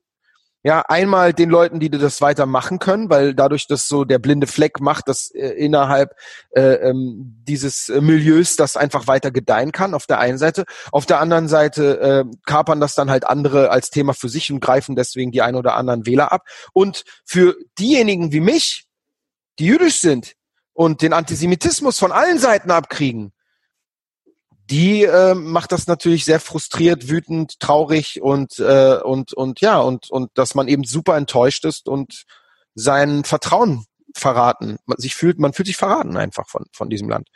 Aber es ist doch tatsächlich so, dass wirklich das von der Entertainment-Industrie bis in den Journalismus reingeht, dass man überall so, es war einmal zum Beispiel diese Farid Bang-Geschichte. Da hat man sich das so rausgepickt, meiner Meinung nach, dass man gesagt hat, hier, jetzt haben wir einen, jetzt nehmen wir den und jetzt nehmen wir diese Zeile und da können wir jetzt mal zeigen, wie gut wir dann doch dagegen aufstehen und was machen. Aber dass es sich im Prinzip komplett durchzieht du hast es selber erzählt, Rap-Szene ist sowieso da stark ganz vorne mit dabei, ja, was Antisemitismus angeht, aber auch Entertainment-Industrie ansonsten, und auch da sich keiner die Finger schmutzig machen will, das sind für mich, ich sag's zum dritten Mal eigentlich jetzt in dieser Podcast-Folge, Nachrichten, Journalismus und Entertainment-Industrie, das sind für mich die größten Probleme, dass die diese Elefanten im Raum nicht ansprechen im Prinzip. Ja. Also das muss irgendwie geändert werden, weiß ich nicht, wie wir die Leute dazu kriegen. Also die Entertainment-Industrie wollen sich auch nicht anlegen mit den Leuten wahrscheinlich. Die haben wahrscheinlich Angst, dass sie dann eine auf die Schnauze kriegen oder so. Also in der Entertainment-Industrie, wenn wir jetzt speziell von der Rap-Industrie reden. Zum Beispiel, aber das geht ja bis Netflix, 4 Blogs. Das ist ja alles miteinander verbunden. Die Leute sind ja überall, ja. Ja, und deswegen will ich ja was sagen. Und zwar da in dieser Industrie ist es so, dass die Leute halt auch einfach begriffen haben, halt man den Kurs so, hat man einen wunderbaren Absatzmarkt. So. Ja. So, das hat man einfach mal verstanden und man sieht natürlich dann auch keinen Grund, irgendwie was anderes zu machen, weil man verkauft wunderbar Platten und es läuft. Ja. Medien, Nachrichten und so weiter, ja, die sind als vierte Gewalt im Staat eigentlich in der Verantwortung, über diese Sachen zu sprechen. Richtig. Dass die das nicht machen, dass das versäumt wird, Das darf man, muss man auf jeden Fall genau, also auf jeden Fall anprangern. Ich will auch die Entertainment-Industrie hier nicht in Schutz nehmen, nicht falsch verstehen, aber sie sind nicht die vierte Gewalt im Staat. Verstehst du, was ich meine? So die. Das ja, ist, aber diese Leute schreiben sich am meisten auf die Fahne, wie korrekt und tolerant und was weiß ich, was sie sind. Ja, das ist so deren Ding. Ja, und das ist aber das eine Thema, wo sie es nicht sind.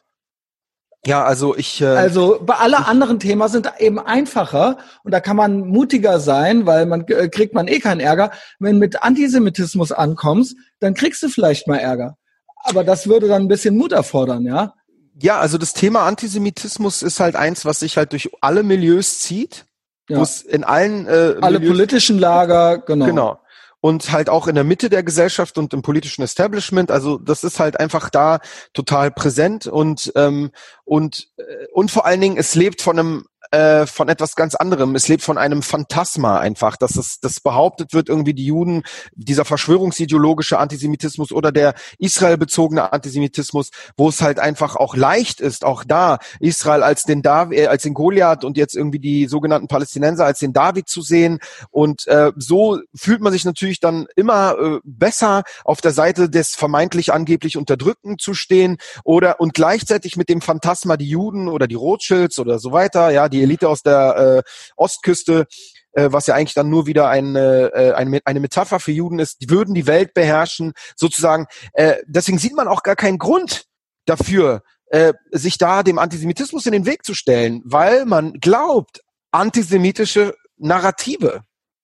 Verstehst du? Ja. Und die Medienmacher, die Nachrichten und so weiter, das sollten ja eigentlich, also Leute wie Xavier Naidoo, ist ja ein wunderbarer Sänger, ja, aber der Typ scheint einfach nicht wirklich die hellste Kerze auf oder Farid Bang auch, ja, also sind inselbegabte Leute, würde ich sagen. Ich will damit jetzt nicht sagen, dass die weniger Schaden anrichten oder dass man die weniger kritisieren will. Ich will damit sagen, die Verantwortung von Journalisten, ich bin Journalist, ja, das wiegt einfach nochmal viel stärker. Genau, es wiegt viel mehr vor allen Dingen auf intellektuellem Level, so, und auch Politiker und so weiter. Das wiegt viel, viel mehr als irgendwie so ein Farid Bang, ja. Ich sag immer wieder, was erwartet ihr von so einem Farid Bang? Bengel, ja, dass der irgendwie weiß, wie man sich hier irgendwie artikuliert und wie man nicht antisemitisch ist und dass der weiß, wann Antisemitismus beginnt, wenn unsere Politiker das nicht mal begreifen. Ja, ich glaube, bei dem ist es ja auch gerade nochmal so, das ist jetzt eine reine Vermutung, der will natürlich frech sein und so ein bisschen, ja, der will natürlich ein bisschen krass sein und dann da auch so seinen krassen Spruch irgendwie ablassen. Der kommt aus dem Battle-Rap, Mann. Genau. Da gehören Geschmacklosigkeiten dazu. Aber ich finde den Kollega viel schlimmer als ihn. Ja, den Deutschen, ja. Den Deutschen viel schlimmer als den Marokkaner ist er, glaube ich. Weil der macht da mit seinen Palästina, also in Anführungszeichen, Dokumentationen und so weiter, richtet der viel mehr Schaden an, finde ich eigentlich. Absolut, ja, und der ist ja halt auch ein bisschen so der Redelsführer von den beiden. Ja, also, so pseudoschlau halt. Also genau, es gibt ja zwei von diesen Gruppierungen. Wir haben halt einfach mal Belasch und Boogie als Pinky und Brain. Oh, ja, und das hast du ja schon mal gesagt, genau. Genau, und wir haben eigentlich auch Kollegah und Farid Bang als Pinky und Brain. Ja, ich glaube, der Farid, der will nur irgendwie, jetzt ist er wieder weg, ich rede mal ein bisschen weiter. Ich glaube, der Farid, der kommt sich halt irgendwie witzig vor dabei oder so noch, ja. Ich glaube, beim Kollegah ist es tatsächlich so, dass der original denkt, dass er irgendwie gute Aufklärungsarbeit leistet oder so, ja. Ich hoffe, dass der Ben jetzt gleich wieder da ist. Also ich will damit nur sagen, wir sollten deswegen nicht aufhören, weil eigentlich hat's ja wunderbar bis hierhin geklappt. Also wir haben halt Belasch und Boogie als eine Art Pinky und Brain, wir haben Kollegah und Farid Bang als so eine Art Pinky und Brain, deswegen gebe ich dir auch vollkommen recht.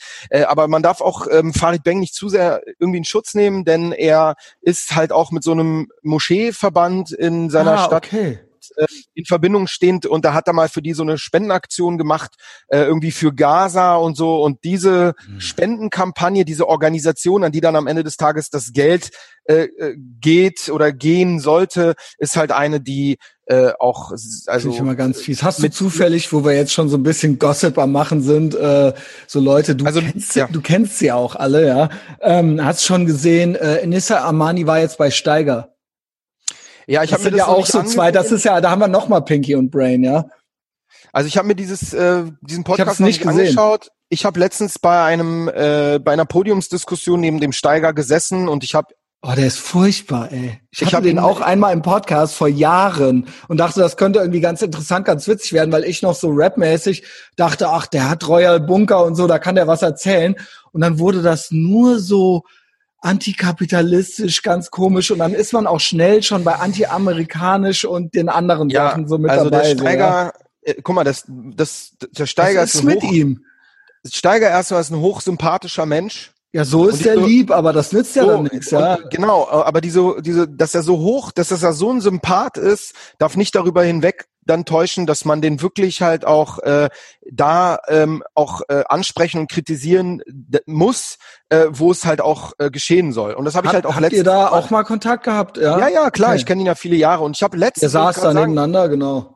Da war ich ja letztens bei einem Panel-Diskussion, saß ich direkt neben dem Steiger und habe den halt auch all diese Dinge nochmal von Latz geknallt, und ich hoffe, dass das vielleicht... Was hat er denn gesagt dazu? Sorry, ich habe das nicht gesehen.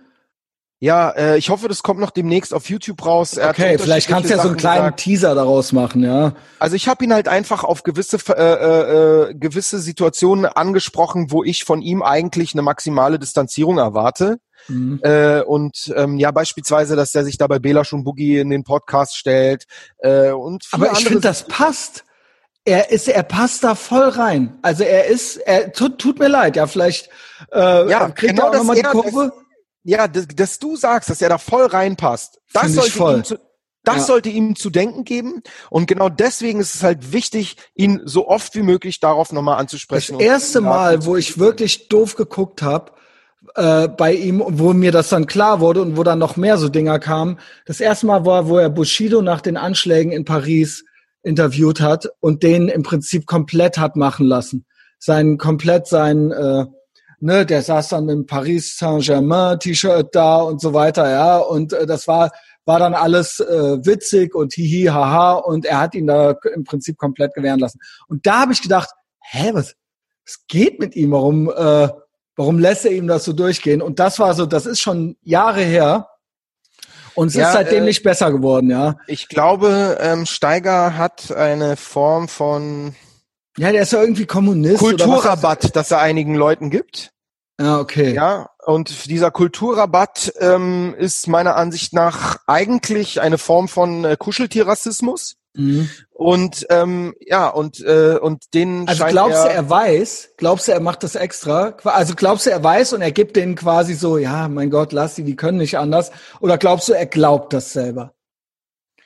Du meinist, ob er selber, ist er dumm oder böse quasi, um es mal ganz verkürzt zu sagen, so, ja? Also ich glaube, Steiger ist nicht böse, auf gar keinen Fall, aber ich glaube, Steiger ist da einfach, naiv, nennen wir es naiv, ja? Ja, ich würde sagen, ja, naiv dem geschuldet, weil er aufgrund vielleicht der eigenen deutschen Vergangenheit, ähnlich wie viele, aber gerade dann.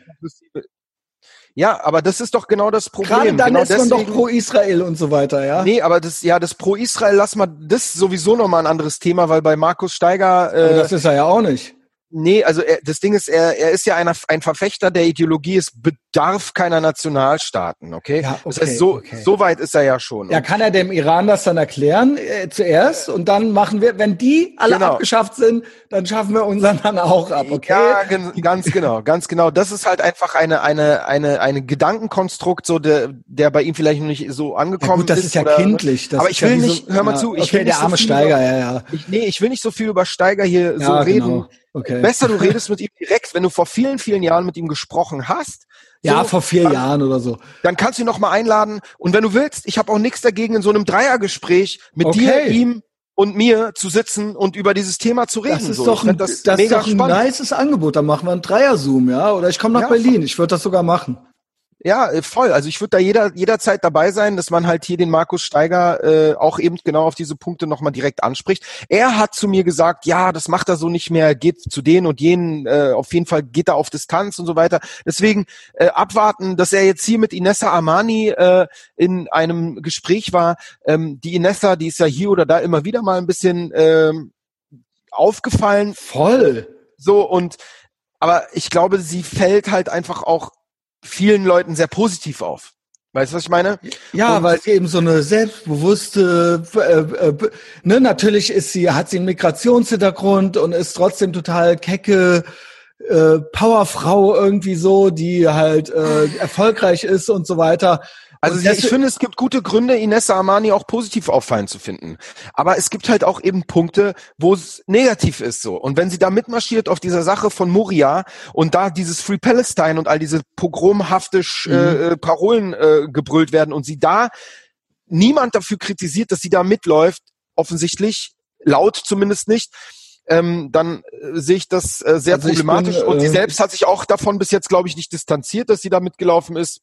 Nee, ich habe keine Ahnung, ob Steiger sie darauf angesprochen hat. Ja. Ich habe keine Ahnung, ob der Podcast mit Steiger vor dieser Moria oder nach dieser Moria... Ich glaube, das war dann... wann es aufgenommen wurde, weiß ich nicht. Er kam nur jetzt. Also deswegen, das kann ich jetzt nicht sagen. Deswegen ist, weiß ich nicht. Ich habe es A, noch nicht gesehen. B, weiß nicht, wann es aufgezeichnet wurde. Ja. Aber die Frage ist viel mehr im Raum. Was hat Inessa Armani bis jetzt, wenn man sie darauf angesprochen hat, darauf geantwortet? Ich glaube, nichts. Ich frage mich, bei sie ist ja ein Beispiel nur, ja, auch hier, wir müssen jetzt nicht nur auf ihr rumhacken, ich verstehe nicht, der Aria hat das nämlich auch gefragt, er hat sie angeschrieben bei Twitter, das habe ich gesehen, weil Aria hat auch iranische Wurzeln, ja, also seine Eltern sind iranische Juden und ne, auch ich kenne auch Iraner, die hier leben, die so in meinem Alter sind, ich dachte, die Anissa oder Inessa Armani, die wäre 10 Jahre jünger, aber so viel jünger ist die gar nicht, die ist irgendwie 5 Jahre jünger als ich. Und ich kenne das nur bei den Leuten aus meiner Generation, der Ari ist auch Jahrgang 77, ich kenne das nur, dass die alle eigentlich nicht sehr positiv auf den Iran zu sprechen sind und dass die alle froh sind, dass sie hier sind und dass sie dieses Terrorregime nicht verteidigen, ja. Und das raff ich nicht, was bei ihr abgeht. Ich kenne das, dass das bei jüngeren Leuten aus dem Iran so ist, dass das eben nicht mehr so ist, dass sie das so ablehnen, ja. Und ich frage mich, was abgeht, ja, dass sie sich damit unbedingt jetzt so gemein machen muss. Ich bin also auf ihrer Seite leider schon gesperrt. Also ich weiß nicht, ob sie sich mit dem Iran gemein macht. Das will ich hier gar nicht als Behauptung in den Raum stellen, weil ich das nicht weiß. Sich bei dem Moria-Marsch sich da zu bewegen, ja. Wenn man nicht weiß, dass dann demnächst irgendwelche Parolen skandiert werden, die dann so ausfallen, wie sie da ausgefallen sind. Wenn man das nicht weiß, finde ich es nicht problematisch, beim Marsch für Moria mitzulaufen, okay? Weil es ist richtig, man muss sich um dieses Problem kümmern und ja. Aber wenn man dann da mitläuft und dann diese Sprüche hört und dann als Person, die in der Öffentlichkeit steht, dann auch noch kritisiert wird und sich nicht dazu artikuliert und äußert, das kann man zu Recht kritisieren, ja, das kann man zu Recht problematisch finden. Um das zu meiner Ehrenrettung jetzt noch zu sagen, mit dem Iran, da komme ich drauf, wie gesagt, ich bin auch auf ihrer Facebook-Seite schon gesperrt, weil ich da mal was kommentiert habe, da komme ich drauf, weil zu der Zeit, als Trump beziehungsweise die USA die Botschaft verlegten nach Jerusalem, sie sich da sehr quasi so, das war, weil aus dem Iran da ähnliche Stimmen kam dann von ihr auch, dass sie noch nie eine Marionette gesehen hätte, wo die Fäden so sichtbar gewesen wären. Ja, also der Trump ist die Marionette von Israel und das war lange jetzt vor Moria und all diesen Sachen. Okay. Da denke ich, dass das irgendwie aus dieser Ecke kommt. Aber das sind halt auch Sachen, die müssen nicht unbedingt auf Iran schließen. Okay, solche muss nicht Aussagen sein. Nee. Das war jetzt meine Schlussfolgerung. Solche Bilder, solche Karikaturen, solche Aussagen, die findest du halt auch bei dem Spiegel. Ja, das stimmt. Ich habe die Connection gemacht, weil sie Iranerin ist. Und ja, dann muss ich sagen, dann habe ich dieses Vorurteil halt gehabt, dass ich gedacht habe, na, da kommt das her. Nee, das kann daher kommen, muss es aber nicht. Denn man findet diese Sichtweise, dass irgendwie amerikanische Präsidenten Puppen von Israel seien. Das zieht sich durch die antikapitalistische Linke weltweit. So, fairer Einwand. So, und deswegen das, weißt du, diese Verbindung zu Iran, ja, da war so, die muss man belegen. Ich habe keinen Beweis dafür. Stimmt, das habe ich mir in meinem Kopf gemacht. Mir ist wichtig, dass wenn wir hier über Sachen reden, dass wir, wenn wir sie behaupten, zumindest belegen können. Sonst sind es Mutmaßungen und sonst sind es halt einfach Bereiche so, in die ich mich nicht bewegen möchte. Ich möchte versuchen, die Sachen, die ich sage, guck mal, bevor ich hier in Deutschland, das hatte ich immer als Bauchgefühl, ne? Ich hatte immer das Bauchgefühl, irgendwie diese ganzen NGOs in Israel, die ganze Zeit nichts anderes machen, als irgendwie Israel schlecht aussehen zu lassen und irgendwie so pro-palästinensisch zu sein. Woher haben die Kohle? Ich hatte das immer nur so als Gefühl im Bauch, das kommt doch von Europa. Aber gesagt habe ich das erst ab dem Moment, wo ich die Quellen dafür hatte, ab dem Moment, wo ich die Belege und Beweise dafür hatte, ab dem Moment sage ich das auch ganz selbstbewusst frei, weil jetzt kann das halt auch keiner mehr irgendwie, dem kann keiner mehr widersprechen. Ich möchte mich mehr in den Bereichen bewegen, dass es die Sachen belegt sind. Bei Inessa Amani glaube ich schon, dass es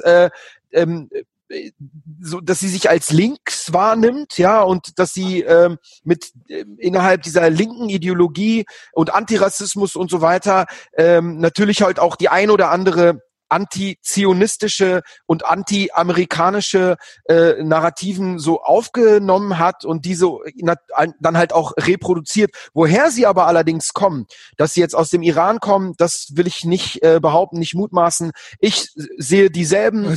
Sie kommt daher, aber ob das jetzt von ihren Eltern ist oder so, das wissen wir nicht. Ja, genau. Das kann ich nicht sagen, das weiß ich nicht, aber braucht es auch gar nicht, weil wir sehen halt auch...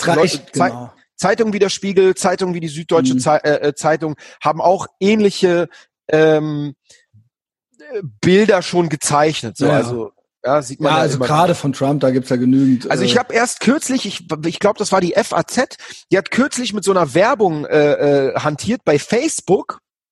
Um auf ihre Zeitung aufmerksam zu machen und um diese Zeitung zu abonnieren. Da hat sie so Trump im Profil, wie er dann Bombe. Mit einer Bombe die Erde schluckt und irgendwie und immer wieder auskotzt und das Feuerzeug, das ist, in 100 Jahren, ne, wenn man sich in 100 Jahren, wenn da Historiker sich das anschauen werden, da werden die sagen, hier haben wir richtig heftig politische Propaganda wurde da betrieben. So, und Dämonisierung wurde da gemacht. Du, ich find's vollkommen legitim, Trump zu kritisieren. Aber es so ist in Bild, Deutschland schon Muster erkennbar. So ein Bild, ja. So also dieses, ich fand vom Stern noch dieses Sein Kampf, fand ich schlimm, wo er dann den Arm so gehoben hatte, ne? Oder sie so eine Retusche gemacht haben und dann da die Amerika-Fahnen drüber gehangen haben und dann noch mit den Ku Klux Klan Mützen und so weiter. Also ja, da ist schon ein Muster erkennbar. Das war nicht die einzige.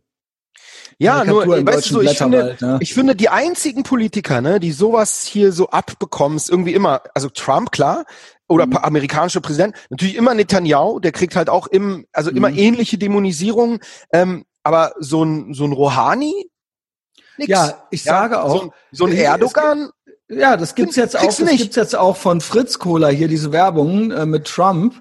Und da denke ich mir auch so, beim Erdogan, da haben sie auch mal irgendwie was gemacht, aber da schreiben sie nicht dazu, dass der eine Null ist, weil wenn sie bei dem ein Bild hinmachen und drüber schreiben, dass der eine Null ist, dann stehen die AKPler, glaube ich, bei der Werbeagentur vor der Tür und hauen den halt eine rein. Ja, du hast ja gesehen, was mit einem Böhmermann passiert, wenn er dann mal so ein Schmähgedicht macht. Wobei ich von dem...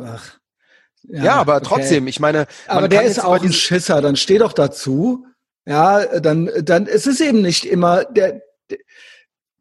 Es ist eben nicht immer nur Gratismut. Man muss dann halt auch mal da durch, aber du musst verstehen, ne? Wenn du so eine bekannte Person in der Öffentlichkeit bist, ja, dann hast du gleichzeitig halt auch ganz, ganz viele, die dich fallen sehen wollen. Und dementsprechend, es ist nicht so einfach zu sagen, dann ist man dann halt ein Schisser. Weißt du, so, man muss immer wirklich vor Augen sehen, wie viel kann man auch verlieren. Weißt du, guck mal, wenn ich irgendwelche Sachen teile, als israel-solidarischer Israeli, der hier in Deutschland lebt, wenn ich hier ganz bestimmte Sachen auf Facebook teile, mit dem, was ich halt auch mache, mit meiner Arbeit, dass ich an Schulen gehe, dass ich mit Stiftungen zusammenarbeite und Friedenspreis und so weiter bekomme, ich muss aufpassen, weil es gibt Leute, die wollen meine Stimme... die wollen meine Stimme stumm sehen. Verstehst du? Muss man die Sachen smart machen. Das habe ich doch genauso, vielleicht noch ein bisschen kleiner, du hast mehr Follower als ich, aber das ist doch bei jedem, der sich irgendwie äußert. Ich habe 6 Jahre Podcasts gemacht jetzt, ja, hunderte von Stück. Wenn da einer wollte, könnte der jetzt hingehen, sich irgendein Snippet zusammenschneiden und das irgendwelchen Leuten, potenziellen Arbeitgeber oder was weiß ich was. Jeder, der nach draußen geht und irgendwie sich für was stark macht, was jetzt nicht nur Gratismut erfordert, normal, ja. Oder? Also ich meine, aber der öffentliche Druck, den ich oder du bekommen, ist, glaube ich, kein Vergleich zu dem, was ein Jan Böhmermann macht. Nö, aber der ist mir sehr, sehr unsympathisch. Das hat zwar jetzt nichts direkt damit zu tun. Ich kenne ihn nicht, ich kenne ihn persönlich nur von einer Begegnung, da war er mir sehr sympathisch. Vorher kannte ich ihn kaum. Er macht viele schlechte Aktionen, ja, also das wäre ein Podcast für sich. Ich habe da auch schon sehr viel drüber geredet. Der möchte gerne alles verstaatlichen, der ist kein Freund der Redefreiheit und Meinungsfreiheit. Ich weiß nicht, das musst du mir jetzt belegen. Das hat er gesagt, also das suche ich dir raus. Such mir das mal raus, weil das weiß ich gar nicht. Für jemanden, der ein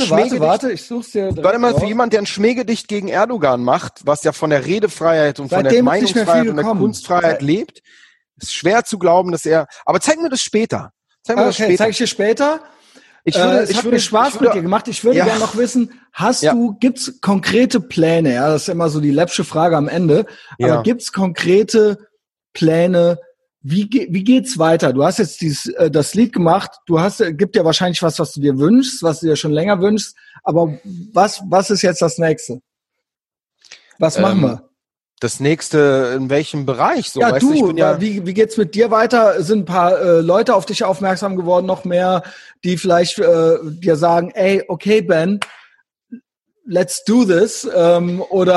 Hattest du, das war ja eine meiner Eingangsfragen, hattest du schon fast abgeschlossen mit Deutschland und bist schon ganz woanders?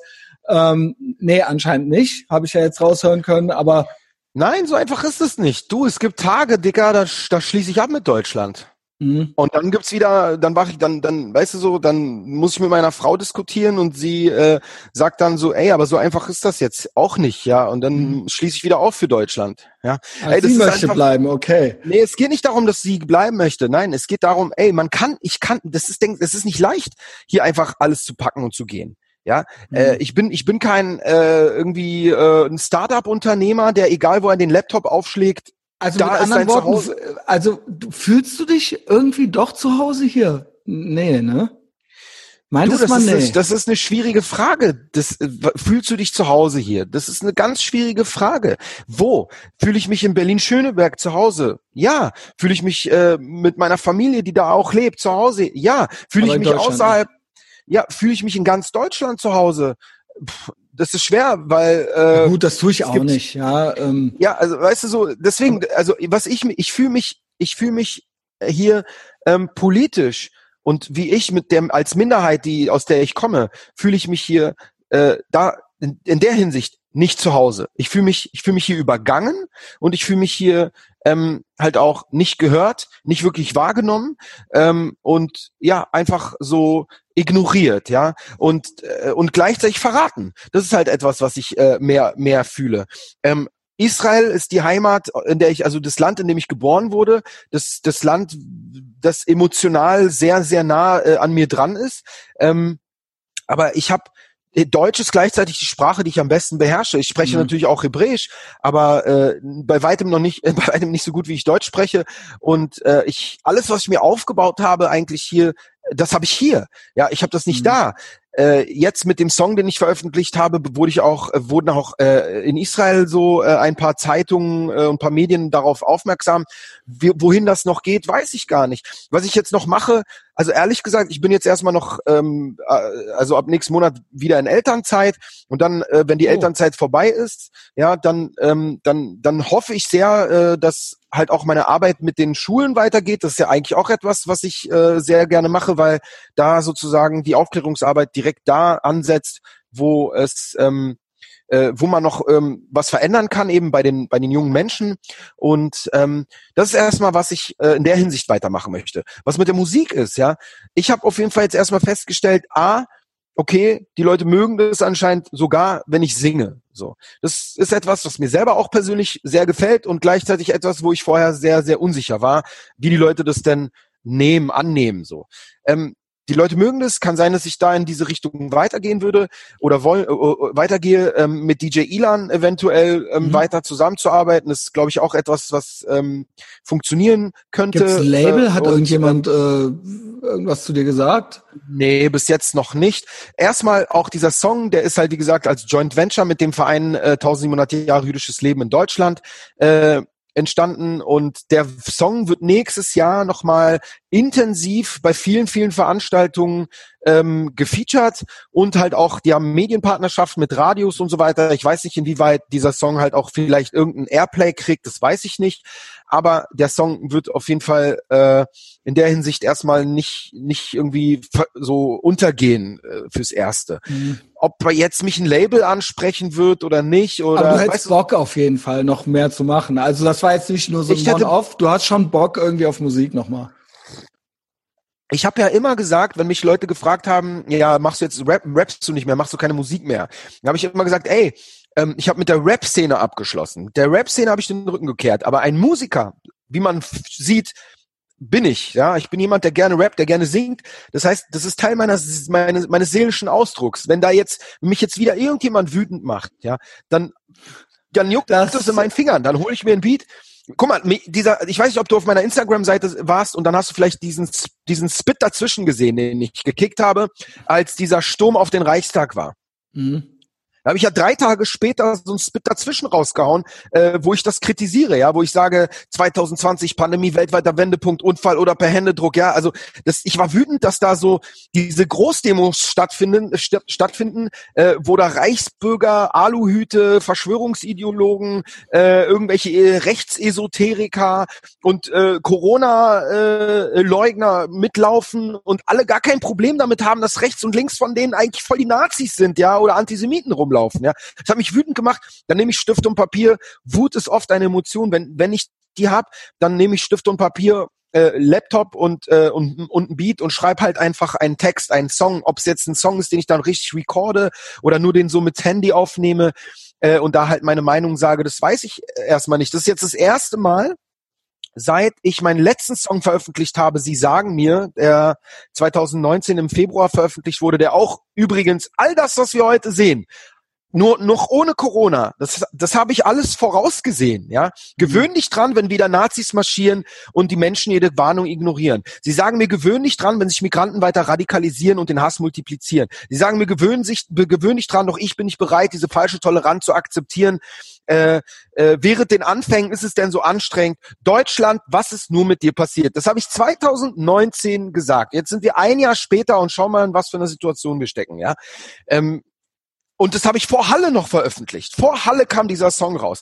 Also mit Mucke werde ich nicht aufhören. Und ob ich diese Mucke mache, wenn ich dann in Israel lebe oder hier lebe, das tut nichts zur Sache. Ja, ich komme dich sowohl in Berlin als auch in Israel zu besuchen. Ja, das ist für mich alles kein Problem. Ich hoffe, dass wir das mal machen können. Ja, Corona müssen wir erstmal überwinden. In Israel ist ja gerade der totale Lockdown, ja, der zweite, die Fallzahlen dort sind ich bin ja wirklich, ich weiß nicht, ob du das mitgekriegt oder ob ich dir das da schon gesagt habe, ich war ja einer der letzten Deutschen, die reinkamen dieses Jahr, letzte Maschine oder sowas, und ich wäre fast nicht mehr rausgekommen, ja. Also ich bin, das werde ich immer miteinander verbinden auch, ja, dass ich in der Zeit gerade in Israel war. Und das, dass das total halt, heftig war, ja. Das sollte halt auch diesen ganzen Corona-Leugner, Spinnern und Verschwörungsidioten mal vor Augen geführt werden, ja, die immer behaupten, Israel hätte ja diesen Coronavirus als deshalb Ja, guck mal, Israel ist das Land, was am meisten aktuell drunter leidet, ja. Extrem darunter leidet, ja. Wobei natürlich, da kann man sich über die Maßnahmen kann man sich ja auch, ne, da sagen die einen so, die anderen so, aber du meintest jetzt konkret dieses, ja, das wurde da in Israel gezüchtet, ja, oder genau, das gab's ja zumindest, auch. Zumindest wird das also freigesetzt. Ja, doch, das gab's direkt von Anfang an. Genau, und die Zionisten wollen die Welt sozusagen dezimieren, die Menschheit dezimieren. Man kann eigentlich nehmen, was man will. Ist immer das Gleiche. Wenn du nach 3 Mausklicks ist man bei Israel, ja. Also bei Juden und bei Israel. Ihr seid einfach Genies. Bei Juden und bei Israel. Ja, einfach, absolut, genau. so viel drauf habt, ja. Ja, wir sind, die Juden, die sind sowas von den Genie, also wirklich, das ist der Unterschied zu Antisemitismus und Rassismus. Weißt du, Rassismus ist leicht zu begreifen, die Leute sehen sich als Herrenmensch und die anderen, die eben People of Color sind, als Untermensch. Leicht zu begreifen, leicht zu erkennen und dementsprechend halt auch leicht, sich dagegen zu stellen. Antisemitismus ist hochkomplex. Antisemitismus ist für die einen, Juden sind niedere Wesen und meinen sei der Herrenmensch. Für die anderen aber die beherrschen alles und genau, alle. Genau, und das zur gleichen Zeit. Das ist ja das Verrückte daran. Auf der einen Seite als untere Lebensform, als Parasit zu gelten und auf der anderen Seite so hoch intelligent und alle Fäden ziehen und alle Fäden in der Hand ziehen und sich komplett auf der Welt zu verschwören. Das ist der Unterschied zum Rassismus. Antisemitismus ist eine weltumspannendes Welterklärungsmuster. Und das macht es so gefährlich, denn diese Antisemiten, die sehen in allem, was schlecht läuft, in allem, was böse ist, in allem, was irgendwie einem selbst schadet oder anderen Menschen, mit denen man sympathisiert, schadet, sehen diese Leute den Schuldigen, den Juden. Und das heißt, wenn du jetzt irgendwie keine Wohnung kriegst, ja, weil die Mieten so hoch sind, dann gibst du den Juden die Schuld, weil die sind ja sozusagen die Börsenspekulanten, die Kapitalisten. Genau. Euch gehören ja auch alle Wohnungen, genau. Richtig. Und das ist der Unterschied zu dem Rassisten. Verstehst du so, wenn einer, der gibt nicht dem Schwarzen irgendwie, also allen Schwarzen die Schuld, so dass die Miete hoch ist. Verstehst du? Der ist vielleicht sagt, ja, die Schwarzen nehmen uns die Arbeitsplätze weg. Von mir aus. Ja, das existiert ganz klar auf jeden Fall. Aber zu behaupten irgendwie, ich kann mir irgendwie oder mir, weiß ich nicht, ich muss so viel Einkommensteuer zahlen, ja, weil die Zionisten und die Juden mit der Weltbank erpressen Deutschland. Ja, und deswegen muss ich so viel Steuern zahlen wegen Reparationszahlungen und hast du nicht gesehen und weiß der Geier was, ja. Das ist der riesige Unterschied und das schürt eine ganz andere Emotion. Es schürt Hass und es schürt Neid und es schürt alle diese Emotionen gemeinsam und das macht die Leute dann, wenn es langfristig halt auch noch so indoktriniert wird, das macht die Leute so aggressiv und gewaltbereit, dass sie halt in der Lage sind, nicht nur irgendwie also halt Konzentrationslager zu erschaffen, verstehst du? Und das halt auch in industrieller Art und Weise eine Vernichtung. Oder aber jetzt schon als Vorstufe zu schreien von wie sagt man, von den See bis zum Meer, Israel ins Meer treiben. Genau. From the river to the sea, Palestine will be free. From the river to the sea. Leute, die so etwas sagen praktisch Juden ins Meer, das ist für mich auch nichts anderes als Juden ins Gas. Und ich sag dazu, we would be millions more, Germany still leads the score. Das ist ein schöner Schlusssatz. Du bist wütend und ich habe keinen Zweifel daran, dass du noch Sachen findest, die dich wütend machen und du dann weiter Musik machen kannst damit, ja. Meinst du ja gerade, wir sind fast fertig, ja, da winken ja schon Leute zu. Alles gut. Ben, nach wie vor, ich hoffe, du fühlst dich ungehört, ich hoffe, dass ich ein bisschen dazu beitragen kann, dass vielleicht noch ein paar Leute mehr hören, was du zu sagen hast. Es hat mir viel Spaß gemacht. Du hast mit mir geredet. Solltest du, ich wiederhole mein Angebot, solltest du aus irgendeinem irren Grund mal in Köln sein, ja, be my guest. Wenn ich in Berlin bin, melde ich mich auch mal bei dir. Unbedingt. Ich hoffe, dass du dann noch nicht in Israel bist, sonst melde ich mich dann bei dir. Ich werde dem Steiger mal schreiben. Ja, wer weiß, vielleicht kommt es zu einer ganz kuriosen Dreierkonstellation. Ja, ich glaube, dass das super interessant wäre, weil er wirklich weil das zwei Pole sind, die da draußen sind, ja, auch meinungsmäßig. Und er ist auch so ein guter Typ und ihr seid beide gute Typen so. Und das könnte, glaube ich, gut sein. Was ich gut finde bei Steiger, und ich glaube, das hast du auch bei mir und bei dir, wir haben eine, glaube ich, ganz gesunde Streitkultur. Wir können diskutieren, wir können auch voll nicht einer Meinung sein, es kann auch haarig werden in der Diskussion, aber das macht uns nicht gleich. Ja, der macht mir auch keinen nachtragenden Eindruck, weil ich glaube, das ist, weil ihr aus dem Battle-Rap kommt oder so. Ich weiß nicht, ich glaube, das ist erstmal, also bei mir ist es nicht das Battle-Rap-Ding, sondern bei mir, ich glaube, es ist mein Demokratieverständnis und mein Verständnis von Streitkultur, die das Teil meiner... Aus, ja.